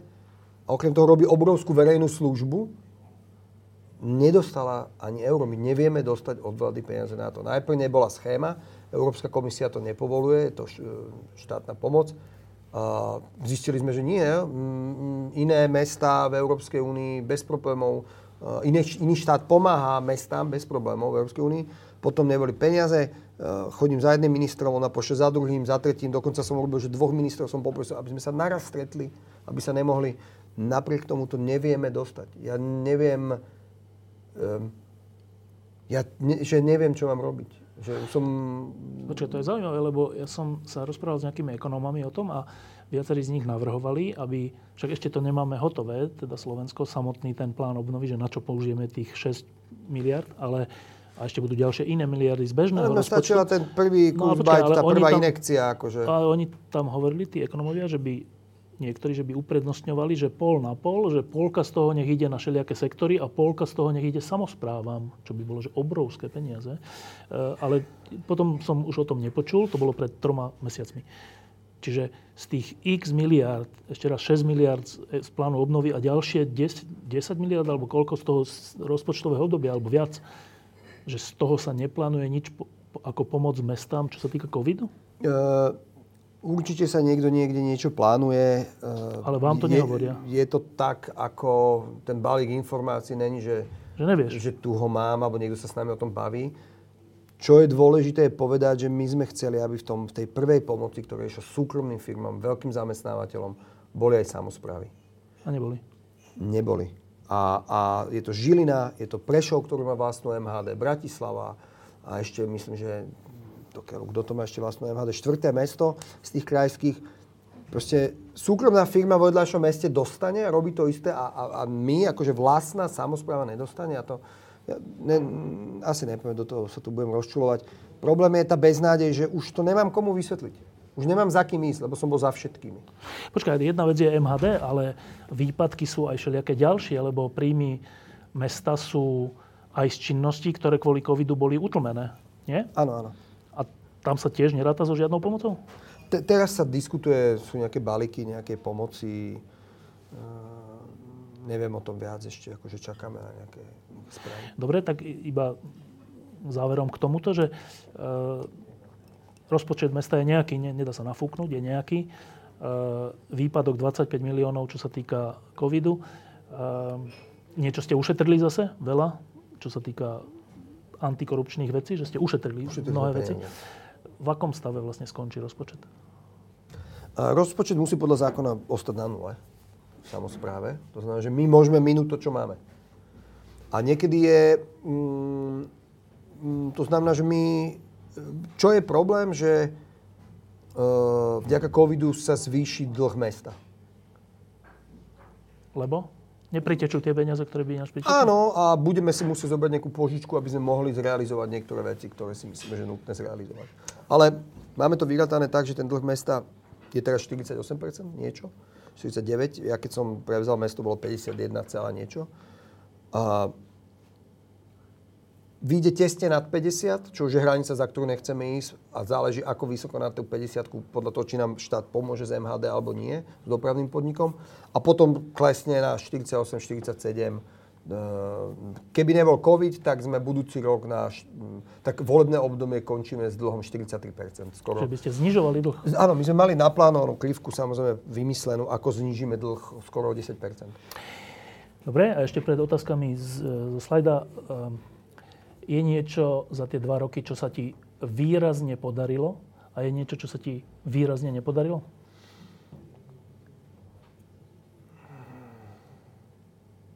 Ja,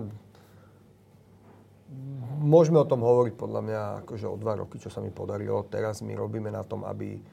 Čo sa mi podarilo to pre mňa, že mám absolútne čisté svedomie, že otročíme, pracujeme a robíme všetko preto, aby sme urobili to, čo sme splnili, aby sme Bratislavu urobili dobrým mestom. Čo sa mi teda, keď naozaj, keď sa bavíme o tom, čo sa mi podarilo, tak ja poviem, že sa mi podarilo natchnúť kvalitných ľudí, ktorí začali robiť pre Bratislavu. A dneska máme ľudí, ktorí sú špičky vo svojich oboroch a oni to robia pre Bratislavu. A to je, to je strašne dôležitá vec. A je niečo, čo Veľmi ťa to- mrzí, čo lutuješ, čo sa fakt, že nepodarilo? Uh, čo mám povedať, komáre? Komáre musia, musíme ich zvládnuť lepšie určite. A nezmenil by som svoje rozhodnutie s tým, že nebudeme striekať chémiu na ľudí. Ale dá sa to robiť o mnoho lepšie. A je samozrejme veľa vecí, čo sa nepodarilo, mm, ktoré ma mrzia. Také rozpačité, aspoň z môjho hľadiska, aspoň to tak No. vnímam, je tá diskusia celá okolo, toho, okolo tej električky prednárodné divadlo nové alebo poza. E, aj tu si bol, si povedal, že bude to pred. Potom prišlo pár mesiacov a aj ty si vlastne povedal, že vlastne to asi nebude pred. Hoci už ste boli rozhodnutí, že to bude pred. A teraz okolo toho sú všelijakí ľudia, ktorí hovoria, že aký si ty hrozný, keď si to chcel dať pred a iní zase, že aký si ty hrozný, že si ustúpil. A keď to takto zvonko sledujem, tak sa mi to zdá také divné, že, že tak keď sa raz rozhodnem, tak idem do toho, nie? Tak čo sa stalo? Ja tú električku považujem za niečo, čo, sa, čo je mm, čo je niečo, čo robíme správnym spôsobom. Pretože akože, môžeme sa tváriť, že Eurovej vlastne nejaký oligarcha a tieto reči. Ale je to úplne nepodstatné. Do tej Eurovej príde denne, keď bude dokončená 70 tisíc ľudí. V tej zóne medzi Mlinskými nivami a Dunajom bude denne chodiť 200 tisíc ľudí. Čiže nejaká MHD je tam nevyhnutná? To je, je o tom nevyhnutná nie je MHD. O tom nie je spor. Otázka je, že niektorí ľudia si to uvedomujú menej a niektorí neberú vážne túto vec.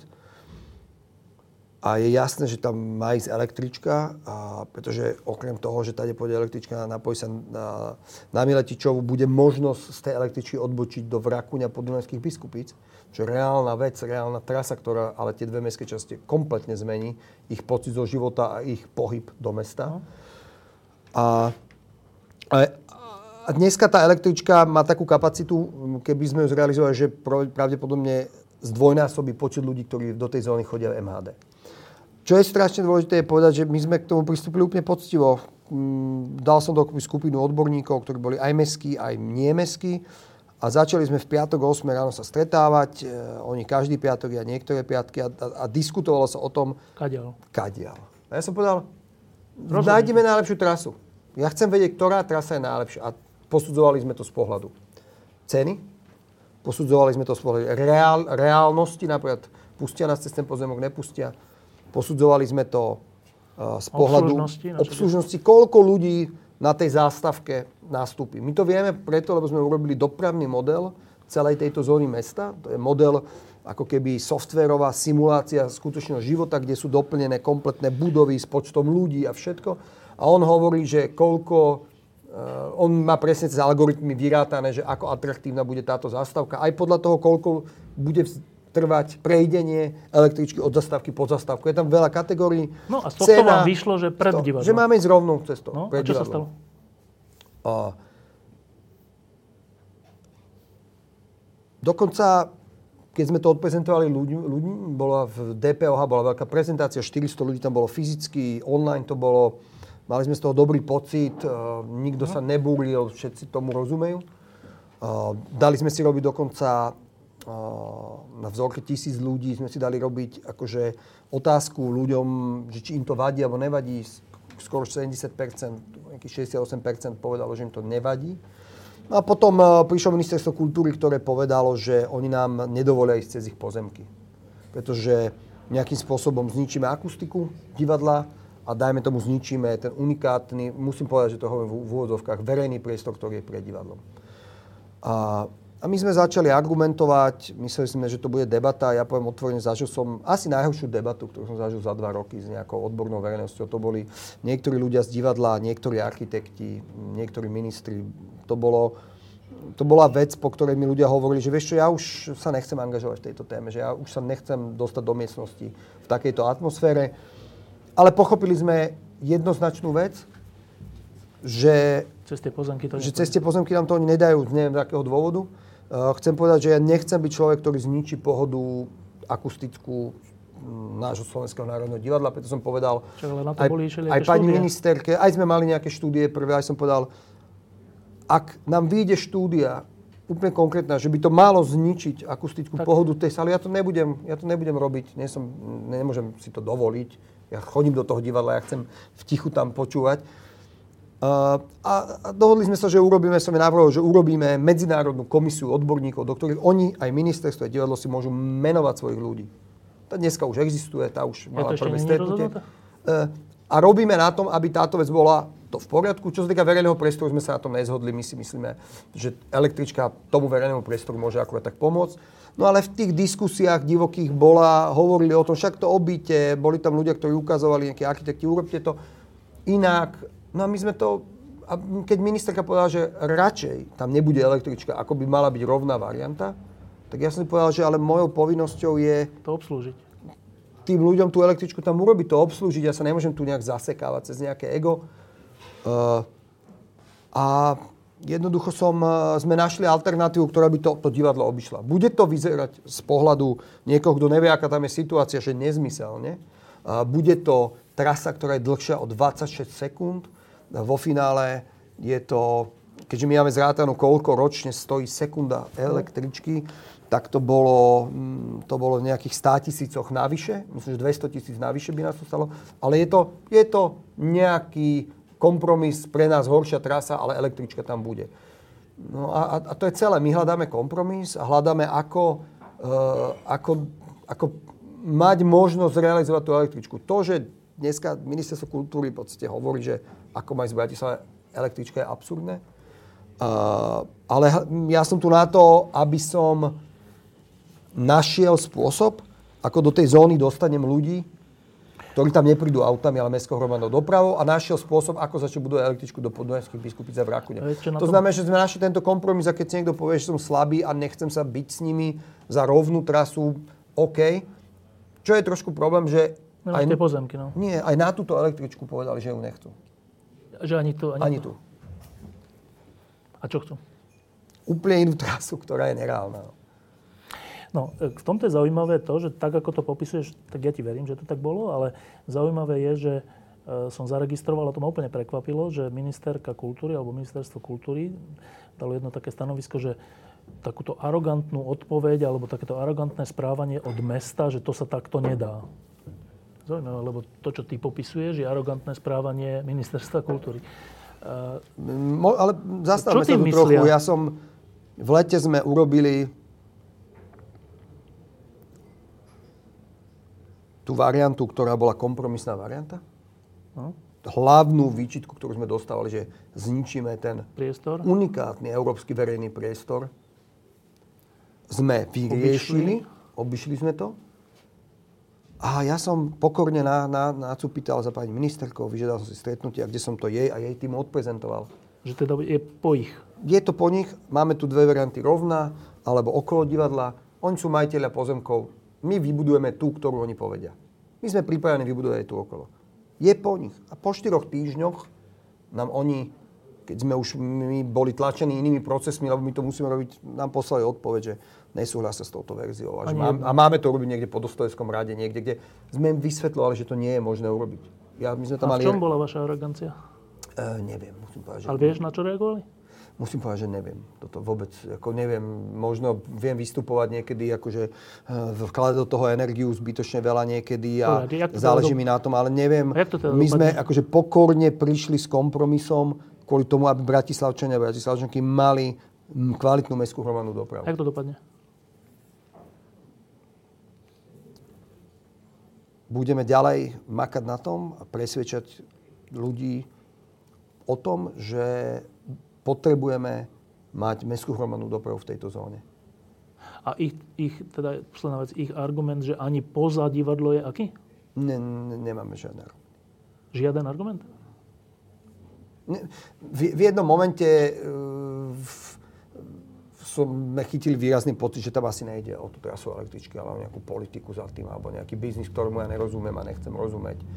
Uh, neviem, neviem Proste my, mojou úlohou je vybudovať tam električku. Uh, nemusí ísť pred divadlo, v radi ustúpime. Uh, ale, ale nie je asi dobré, aby ministerstvo kultúry rozhodovalo, kade má ísť električka, najmä keď to nemajú vôbec naštudované. Tak, teraz niekoľko otázok. Je ich tu dosť veľa. E, poprosím ťa, aby si odpovedal úplne že krátko. Prečo mesto nezabojovalo za Mičurín? Podobná príležitosť získať verejný priestor sa už dlho nebude opakovať. Od aktivistov a architekta čakám viac. Krátka odpoveď. Aktivista a architekt, zároveň privátor mesta nemal peniaze na to. Ten Mičurín sa drážil za 13 miliónov eur. My sme tam boli na tej drážbe, sme sa prihlásili. Tá cena klesla na nejakých 12. A na druhej strane tie zákulisné informácie boli dosť výrazné. Bolo jasné povedané, že ak mesto bude také, že kúpi ten pozemok za skoro dvojnásobnú cenu, akú reálne má, tak oni sa toho vzdajú, ale že inak oni si to potrebovali previesť u seba a nie sme jednak blbí, že by sme kúpili napriek tomu ten pozemok, ktorý veľmi chceme a za dvojnásobnú cenu a nemáme na to ani peniaze. Čo je dôležité, že dneska máme územný plán, ktorý tam hovorí jasnou rečou a budeme veľmi nekompromisne striehnúť na to, čo sa tam vybuduje. Je mi to ľúto, boli sme tam aj na prehliadke, bolo by to úžasné rozšírenie Horského parku. Tá realita tých financií je úplne jasná. Prečo ste tak zanedbali cyklodopravu v prvom roku, aj keď na magistráte stúpal počet zamestnancov? Bude hotových slúbených 25 km cyklotrás po 4 rokoch? Krátko?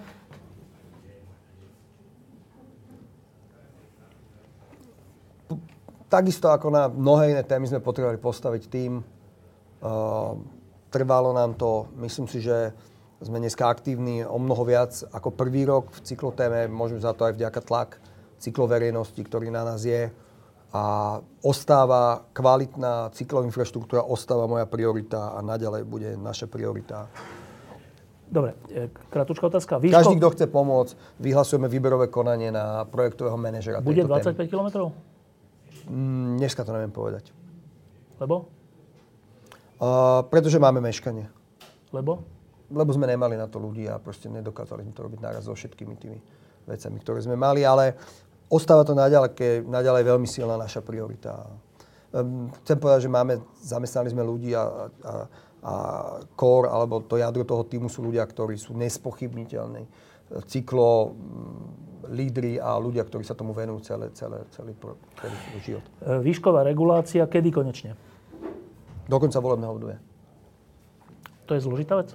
Je to zložitá vec, je to projekt, ktorý je rozpracovaný, je to projekt, ktorý potrebuje uh, oprášiť a naozaj ako keby No, zobrať, akože preveriť ešte raz a okrem iného je to projekt, ktorý bude reálny, až keď sa stane, bude hotový, ale stane sa súčasťou zmiena, do, metodických zmien a doplnkov, aby sa stal súčasťou územného plánu. Čiže do konca volebného obdobia? Mm, určite budeme vedieť do konca volebného obdobia, ako vyzerá naša výšková regulácia. Povedzme si otvorene, už počas bývalého volebného obdobia bola drvia väčšina výškových budov v Bratislave schválených. Mm, v, v, v zóne eurové a my sme neschválili ani jednu budovu výškovú zatiaľ. E, ako sa vám spolupracuje s novou vládou?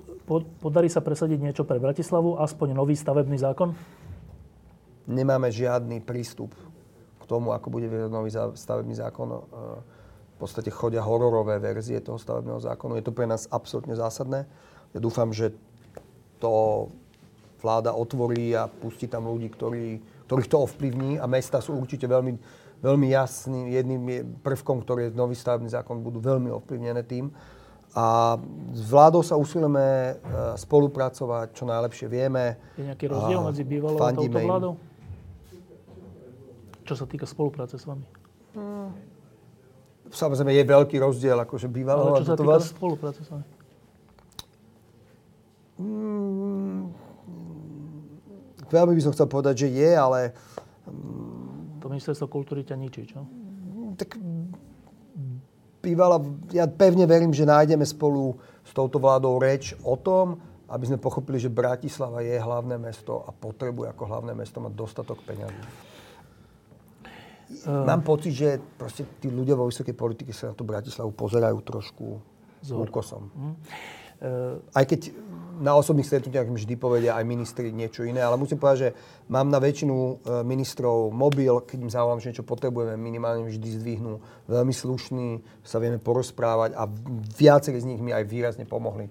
Takže e, ja sa usilujem, aby sme mali vzťahy s touto vládou, čo najlepšie môžeme mať. A keď hovoríš, že sa pozerajú na Bratislavu trocha šikmo, to je dané čím? Tvojou a ich inou politickou príslušnosťou? Či o, tak to ja dúfam, že aj keď som to počul, tak dúfam, že to tak samozrejme nie je. Uh, tak je tam nejaký narratív, Bratislava dosť peňazí, alebo však v Bratislave je nejaký typ volictva, alebo, alebo ja, ja akože neviem, nechcem to ani súdiť. Ako keby sa každý politik vo vysokej politike povedal, bojí povedať v Slovensku, že tá Bratislava potrebuje trochu viac peňazí. Uh, si povedal takú zaujímavú vec, že vláda alebo z vládnej strany alebo z koalície sa pripravuje alebo presakujú informácie o stavebnom zákone hororového typu. Prečo hororového typu? Tak e, boli tam, však na, tu, tu bol nejaký rozrobený stavebný zákon ešte počas bývalého volebného obdobia a boli tam rôzne veci, ktoré možno fungujú niekde v Rakúsku, ale javili sa mi ako nereálne. Boli tam veľmi oslabené akékoľvek funkcie mesta v povolovaní a v kontrolovaní výstavby, respektíve v povolovaní stavieb. Čo je veľmi citlivá vec. Myslím si, že mesto má jasne vedieť hovoriť do toho, akým spôsobom sa rozvíja, akým spôsobom bude v ňom stávané. Eh, toto je zaujímavá otázka, že neviete ohľadom finančnej pomoci apelovať priamo na Európsku úniu? My to robíme, ja som súčasťou tzv. Že pakt slobodných miest. To sú štyri mesta V4, to znamená, že Budapešť, Praha, Varšava a Bratislava. Stretávame sa na pravidelnej báze s ich primátormi a tá spolupráca je na hodnotách. Vyznávame demokratické proeurópske hodnoty, všetci štyria úplne kvázi identicky a, a je to aj o tom, že oni, najmä páni, teda my sme všetci skoro rovnakého veku, a páni majú veľmi silný aj kanceláriu na lobovanie priamo v Európskej komisii na to, aby mm, si mohli niektoré miesta čerpať priamo peniaze z Európskej komisie. A mohlo by sa to týkať aj Bratislavy? Samozrejme, my sme v tom a robíme všetko preto, aby sme boli toho súčasťou. Uh, toto je zaujímavé, že v Bratislave je tento rok narastie počet zabitých chodcov. Už dnes, dnes je ich o dvoch viac ako za minulý rok. A teraz otázka, kedy sa zníži rýchlosť aut ako v Helsinkách, Osle, neviem, ako tam majú rýchlosť, 30 alebo čo, kde ich zomrie nula. To je pravda? Uh, neviem to povedať. Uh, dôležité sú Dôležité je pre nás to, aby, mm, aby napríklad bola dodržiavaná rýchlosť aj v meste. A my, mestská policia, to, to, to je otázka štátnej policie, mestská policia nevie. Však tá 50 je primeraná. Merať rýchlosť. O, niekde je primeraná, niekde sú... Áno, je pravda, že v západných mestách sú o mnoho väčšie zóny 30. Ale to sú Všeobecne také... v západných mestách, alebo v mestách, ktoré tomu začali rozumieť, e, je chodec o mnoho väčší král, ako je u nás chodec a my na tom robíme, aby chodec bol cyklista o mnoho viac chránený, ako je to auto. Um, toto, uh, asfalt vyliati na chodníky na palisádoch a nivách, nové zástavky bez zelených striech. Toto je tá nová klimatická politika podľa plánu Bratislava? Krátko. Nie. Nie? Nie je to táto nová klimatická politika podľa plánu Bratislava. A on tým chce povedať, že prečo teda nerobíte podľa plánu Bratislava? Robíme aj podľa plánu Bratislava. Budú dokonca aj zástavky so zelenými strechami. A pre niekoho je to asfalt vyliatý na chodníky, pre niekoho to je zrekonštruovaný chodník. To znamená, že uh, Bratislava nebude mať nikdy peniaze, aby sme všetky chodníky, dajme tomu, dláždili. Hmm. Uh, toto neviem presne, ale ty asi budeš vedieť. Aký je váš, váš názor na plán severnej tangenty? To je asi nejaká cesta, ktorá by išla severom, nejaká veľká cesta. Nie je to vec, ktorá by pomohla uvoľniť Čancovú, Štefaníkovú a tak ďalej. Vieš, o čom je reč? Áno, samozrejme, že viem, o čom je reč. A uh, chceme... Uh, dokon, sme dohodnutí s novým riaditeľom Národnej ďalšej spoločnosti, sme dohodnutí, že urobíme uh, spoločne mm, veľký taký workshop alebo konferenciu dvojdňovú, kde si mesto s odborníkmi, ale aj s nimi vyjasní všetky veľké infraštruktúrne stavby na svojom území, ktoré sa týkajú automobilovej dopravy, tak aby sme boli jasní, čo chceme a spoločne začneme, respektíve my ako mesto začneme tlačiť na štát, aby, aby sa tieto veci zrealizovali. A toto je jedna z nich ktorá bude viac mestská. Čo je to tá severná tangenta? No, to, je, to je prepichnutie vnútorný, dokončenie vnútorného okruhu mesta, potom máme aj veľký nultý obchod a tam je tých je verzií veľmi veľa. To sú, to sú strašne drahé veci, ktoré musí samozrejme robiť štát pre mesto. A rysuje sa to? Zastalo to niekde. E, my si to chceme vyjasniť s odborníkmi, presne ako sme urobili, dajme tomu, uh, napríklad aj s, tým, s tou tráťou električky, aby sme mali jasne definované, čo je to najlepšie pre Bratislavu a budeme štát prosiť a žiadať, aby sme sa do toho pustili. Uh, toto je zaujímavé. Čo chcete robiť, ja neviem, či sa to vôbec dá, ale to ma zaujíma. Čo chcete robiť s rastúcou cenou bývania? Um, nových bytov je málo, ceny sú astronomické, ľudia budú nakoniec musieť ísť do satelitov. Tak môže primátor robiť niečo s cenou bývania? Nie. Nie, aj keď je tu v poslednej dobe narratív, že vlastne my má, to, že vyžadujeme, aby boli dodržiavané od developerov pravidlá, že vlastne zvyšujeme ceny bytov, ale to není úplne, úplne, úplne pravda, lebo väčšina tých projektov, ktoré sa dneska dostavujú a predáva, boli schválené ešte dávno, dávno no. pred nami. To znamená, že Bratislava má aj Slovensku túto anomáliu. Tie ceny bytov sa vymykajú. Špeciálne Bratislava, ale že? Špeciálne Bratislava žiadna kríza tým nezatriasla, ani COVID to možno spomalil, ale stále to tu je a dneska si myslím, že sú nové projekty, ktoré slubujú stovky a stovky bytov a nemám zatiaľ mm, ja úplnú vedomosť o tom, že by mesto tu zničilo výstavbu bytov. My iba vyžadujeme od developerov, aby dodržiavali pravidla a netvárili sa napríklad, že apartmán je byt, pretože apartmán potrebuje o mnoho menej parkovacích miest a apartmán je proste nie, nie, vybavenosť, niečo iné. K tomuto ešte krátko, ty si hovoril, že budete sa snažiť uh, urobiť niečo s tzv. sociálnymi bytmi, teda aby v Bratislave boli aj byty cenovo dostupné pre ľudí, ktorí ano. majú málo peňazí. Uh, súčasný stav? Uh, máme urobenú, už vyhodnotenú prvú súťaž na Techovskej ulici, kde bude 80 bytov, ktoré chceme robiť. Uh, máme za sebou aj nejaké rekonštrukcie bytov, ktoré sme našli prázdne, nám boli nezrekonštruované. Niektoré už boli pridelené ľuďom a máme roz, rozdebatované rôzne iné možnosti, ako získavať byty a, a, a kúpili sme teraz napríklad od štátu, ďakujem veľmi pekne štátu za veľmi výhodnú cenu 4 byty, ktoré nám predali a všade, kde môžeme, hľadáme, ako sa dostať čo najrychlejším a najlacnejším spôsobom k bytom. Ešte jedna otázka. V Salvatore sme získali vlastne polku budovy, kde sú tiež byty. Pán Valo, budete kandidovať aj o dva roky na post primátora? A pokračuje tá otázka a aká by bola podľa vás ideálna funkčná, tam niečo chýba asi, pre pozdvihnutie mesta do vami želenej podoby, možno, že doba? Možno? Asi funkčná doba. Dobre, čiže to sú dve otázky. Či znova budeš kandidovať a koľko by si potreboval, alebo váš tým, na to, aby sa mesto naozaj zmenilo tak, ako si predstavujete? Ak by som kandidoval, myslím si, že určite ďalšie 4 roky by sme mali teda čo robiť. A to, ak by som kandidoval, je odpoveď na otázku, či budeš? Tak je to o dva roky. Ehm, je to práca, ktorá ma extrémne baví a náplňa. Bude moja otázka, ako dokážem sklbiť celú tú politickú rovinu toho a niekedy celkom aj nepríjemnú rovinu toho, že, že, že, že sme postúpali na otlaky mnohým ľuďom a, a oni sa proste búria a tie tlaky sú tu a stále, stále to, čo sme sa už bavili veľakrát, to není nejaká vec, ktorá že prestala.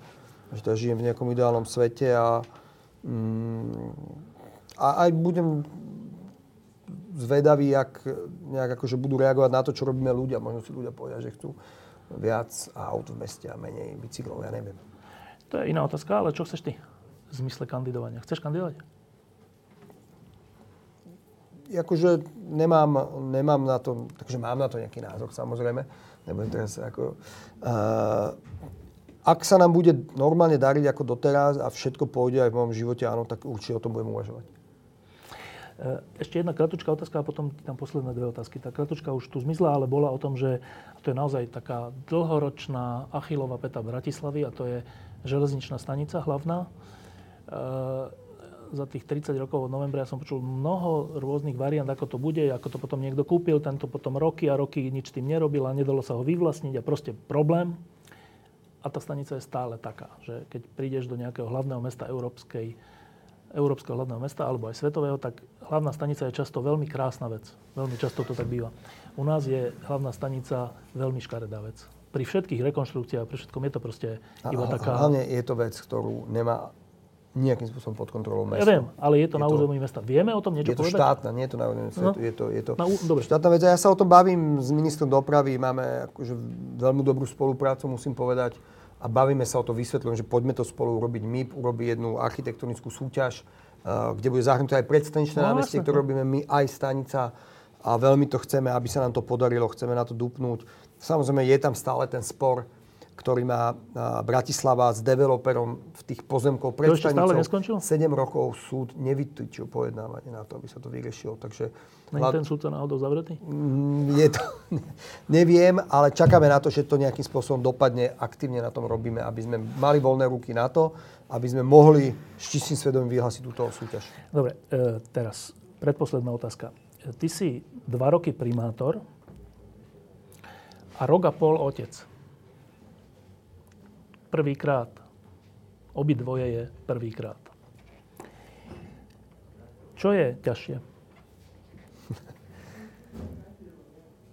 Uh, ja keď som sa stal primátorom, tak som cítil, a doteraz ju cítim rovnako, extrémnu zodpovednosť. Proste, že to je, si pamätám tú volebnú noc, kde, mm, kde všetci ako oslavovali a ja som mal proste strašne tú ťarchu som na seba dostal a v podstate ju mám doteraz na sebe. Ty si povedal na začiatku aj slovo neistota v tejto súvislosti. Máš nejakú neistotu? Vždy zodpovednosť. To bolo také moje slovo, že strašnú zodpovednosť zrazu a robím všetko preto, aby som obstal. obstal. To je strašne dôležité. A, a potom, a som si myslel, že to je najväčšia zodpovednosť, čo tu môže no. byť. A potom sa narodil Jonatánko no. a zistil som, že to je zodpovednosť. To je obrovská zodpovednosť.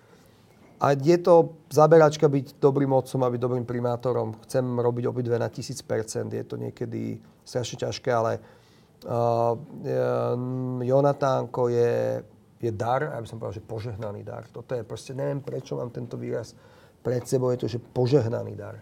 Je to pre mňa dar, pre moju ženu. A... Poznáte? Keď prídem domov? Celkové poznáte?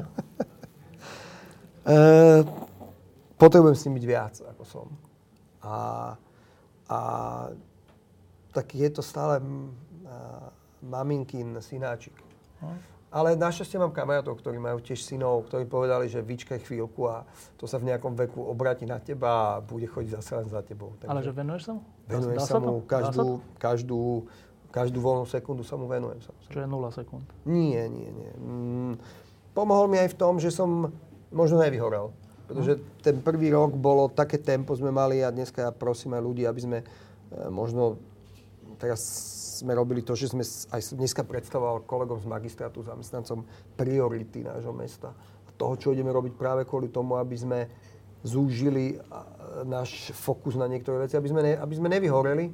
A Jonathan, keď sa narodil, tak mi jasne povedal, že teraz akože sú momenty, keď tá robota, ktorá ťa strašne baví a ktorú stále robíš, proste nemôžeš robiť, lebo budeš sa venovať mne a mm, dal mi v podstate e, do života e, veľmi mi ho rozhodil, ale zároveň mi dal totálny balans do života medzi prácou a rodinou. Ľudia, čo sú tohto znali, čo ja nie som, ale ktorí sú, tak hovoria, že e, aj tak je nakoniec najdôležitejšie, či sa venuješ, alebo či sa navzájom venujete manželke a manželka tebe. Um, pri tom všetkom, čo zažívaš, sa to dá? Uh, pracujeme na tom. Uvedomujeme si to a robíme na tom. Pre mňa tá rodina je strašne, strašne dôležitá. Nie je to taká, že kríza z nedostatku času? Mm, my sme s manželkou 24. rok spolu, myslím. A tých kríz sme zažili všelijakých. To znamená, máme za sebou obrovský náboj a zásobu lásky, ktorá nám pomôže prekonať aj krízu, keď príde. No, e, posledná otázka, pozdravujeme pani manželku. E, posledná otázka je táto. Pozdravujeme e, pani manželku. Ty si aj tu viackrát povedal, že e, čerpáš svoje sny, aj mnohé skúsenosti zo zahraničných veľkých svetových miest, ktoré nejak fungujú a naposledy si dokonca hovoril, že sa zúčastňuješ takého kurzu, ktorý je kurz pre primátorov alebo starostov veľkých miest, ktorý je organizovaný... Miest. Alebo, miest. Aj malých aj Ktorý je organizovaný Michaelom Bloombergom, ktorý je bývalý starosta New Yorku, čiže to už je akože iné mesto. A ja som o tom troška rozmýšľal, že, že tí, tí starostovia miest typu New York, Paríž, Berlín, aj Praha do nejakej miery, Viedeň určite, že to sú starostovia a primátori, ktorí riešia také, že majú veľký rozpočet, a s tým veľkým rozpočtom môžu veľké veci urobiť. Môžu aj veľké veci pokaziť, ale mm-hmm. môžu veľké veci urobiť. Že riešia, že čo s Manhattanom, alebo riešia, že neviem, no. A že my tu riešime, lebo však my sme malé mesto, a ty sa musíš tešiť, že Salvator a Gressling, čo sú perfektné veci, ale to sú že maličkosti, ktoré, ktoré v New Yorku sa neriešia. V zmysle, že riešia, ale to je samozrejmosť, že sa to rieši. No a to je tá posledná otázka, že ten malý rozmer Bratislavy pričom je to hlavné mesto Európskeho štátu, ale tak dobre. Ehm, je to limitujúca vec pre teba ako vizionára? Alebo je to práve, že tým, že je to menšie, tak, tak sa dá viac malých vecí uskutočniť? Ja, ja mám pocit, že, že na Slovensku si zvykáme v poslednej dobe na to, že niekto niečo ide robiť a hneď veľké veci. A že, a že vyskúšam si to. Alebo ja mám pocit, že niekedy by mali veci robiť, veľké veci možno robiť ľudia s väčšou skúsenosťou a možno aj starší. Neviem.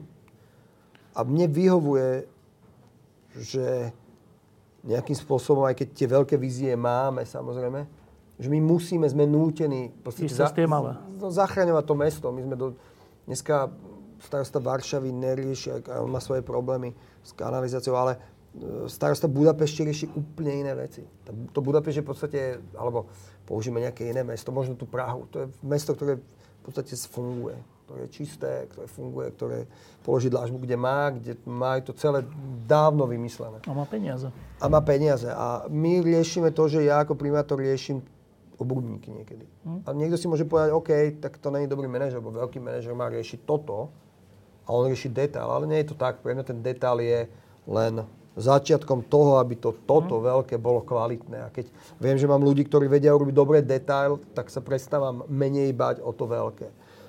A mám pocit, že je úplne prirodzené, že celá naša partia, ktorá to mesto robí, alebo kolegovia, či pôvodní na magistrate, alebo noví, uh, že, sa, že, teraz, že sa s tom zdokonalujeme v tom riadení mesta. My sme ho naozaj prebrali v zlom stave. A dneska to nehovorím ako aktivista bývalý. Dneska to hovorím ako človek, ktorý pozná dohlbky problém nášho mesta. A prebrali sme ho v stave, ktoré bolo to mesto slabé a zanedbané.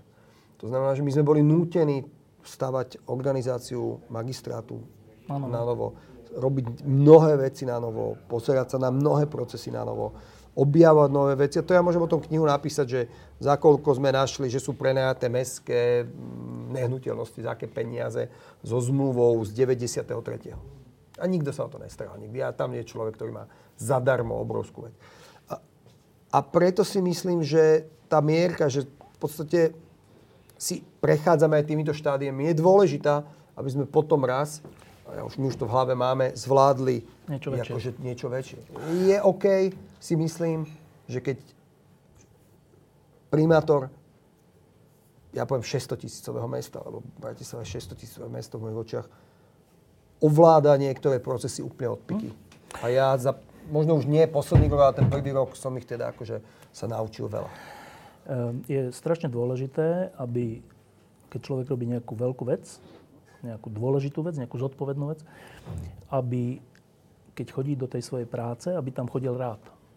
Lebo keď tam prestane chodiť rád, tak tú veľkú vec neurobi dobre. Chodíš na magistrát rád? Veľmi.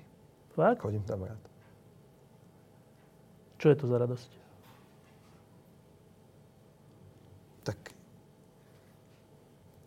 chodím robiť vec, ktorú, o ktorej som tu sníval, že budeme robiť. Lebo niekto si môže povedať, že to je akože... Viete, že keď robíte nejakú robotu, ako ja robím, tam je strašne dôležité ten dôvod, prečo ju robím. Ja nekradnem, to znamená, že nebudem milionár z toho nikdy. Není to môj dôvod, nemám... Proste my nekradneme ja nemám úplne, že mega nejakú ambíciu politickú, že teraz prvý stupinok mojej kariéry, nejak o tom tak neuvažujem. Ja som bol architekt donedávna. A keď sa nechám by povedať, že dneska som politik, ako ne, neschovám sa za to. Ja, mo, moja vec je tá, že my budeme žiť v takom meste, ak sme si vysnívali, ak sme videli niekde inde a budeme žiť že spokojné životy v meste, ktoré nás nejak neobťažuje.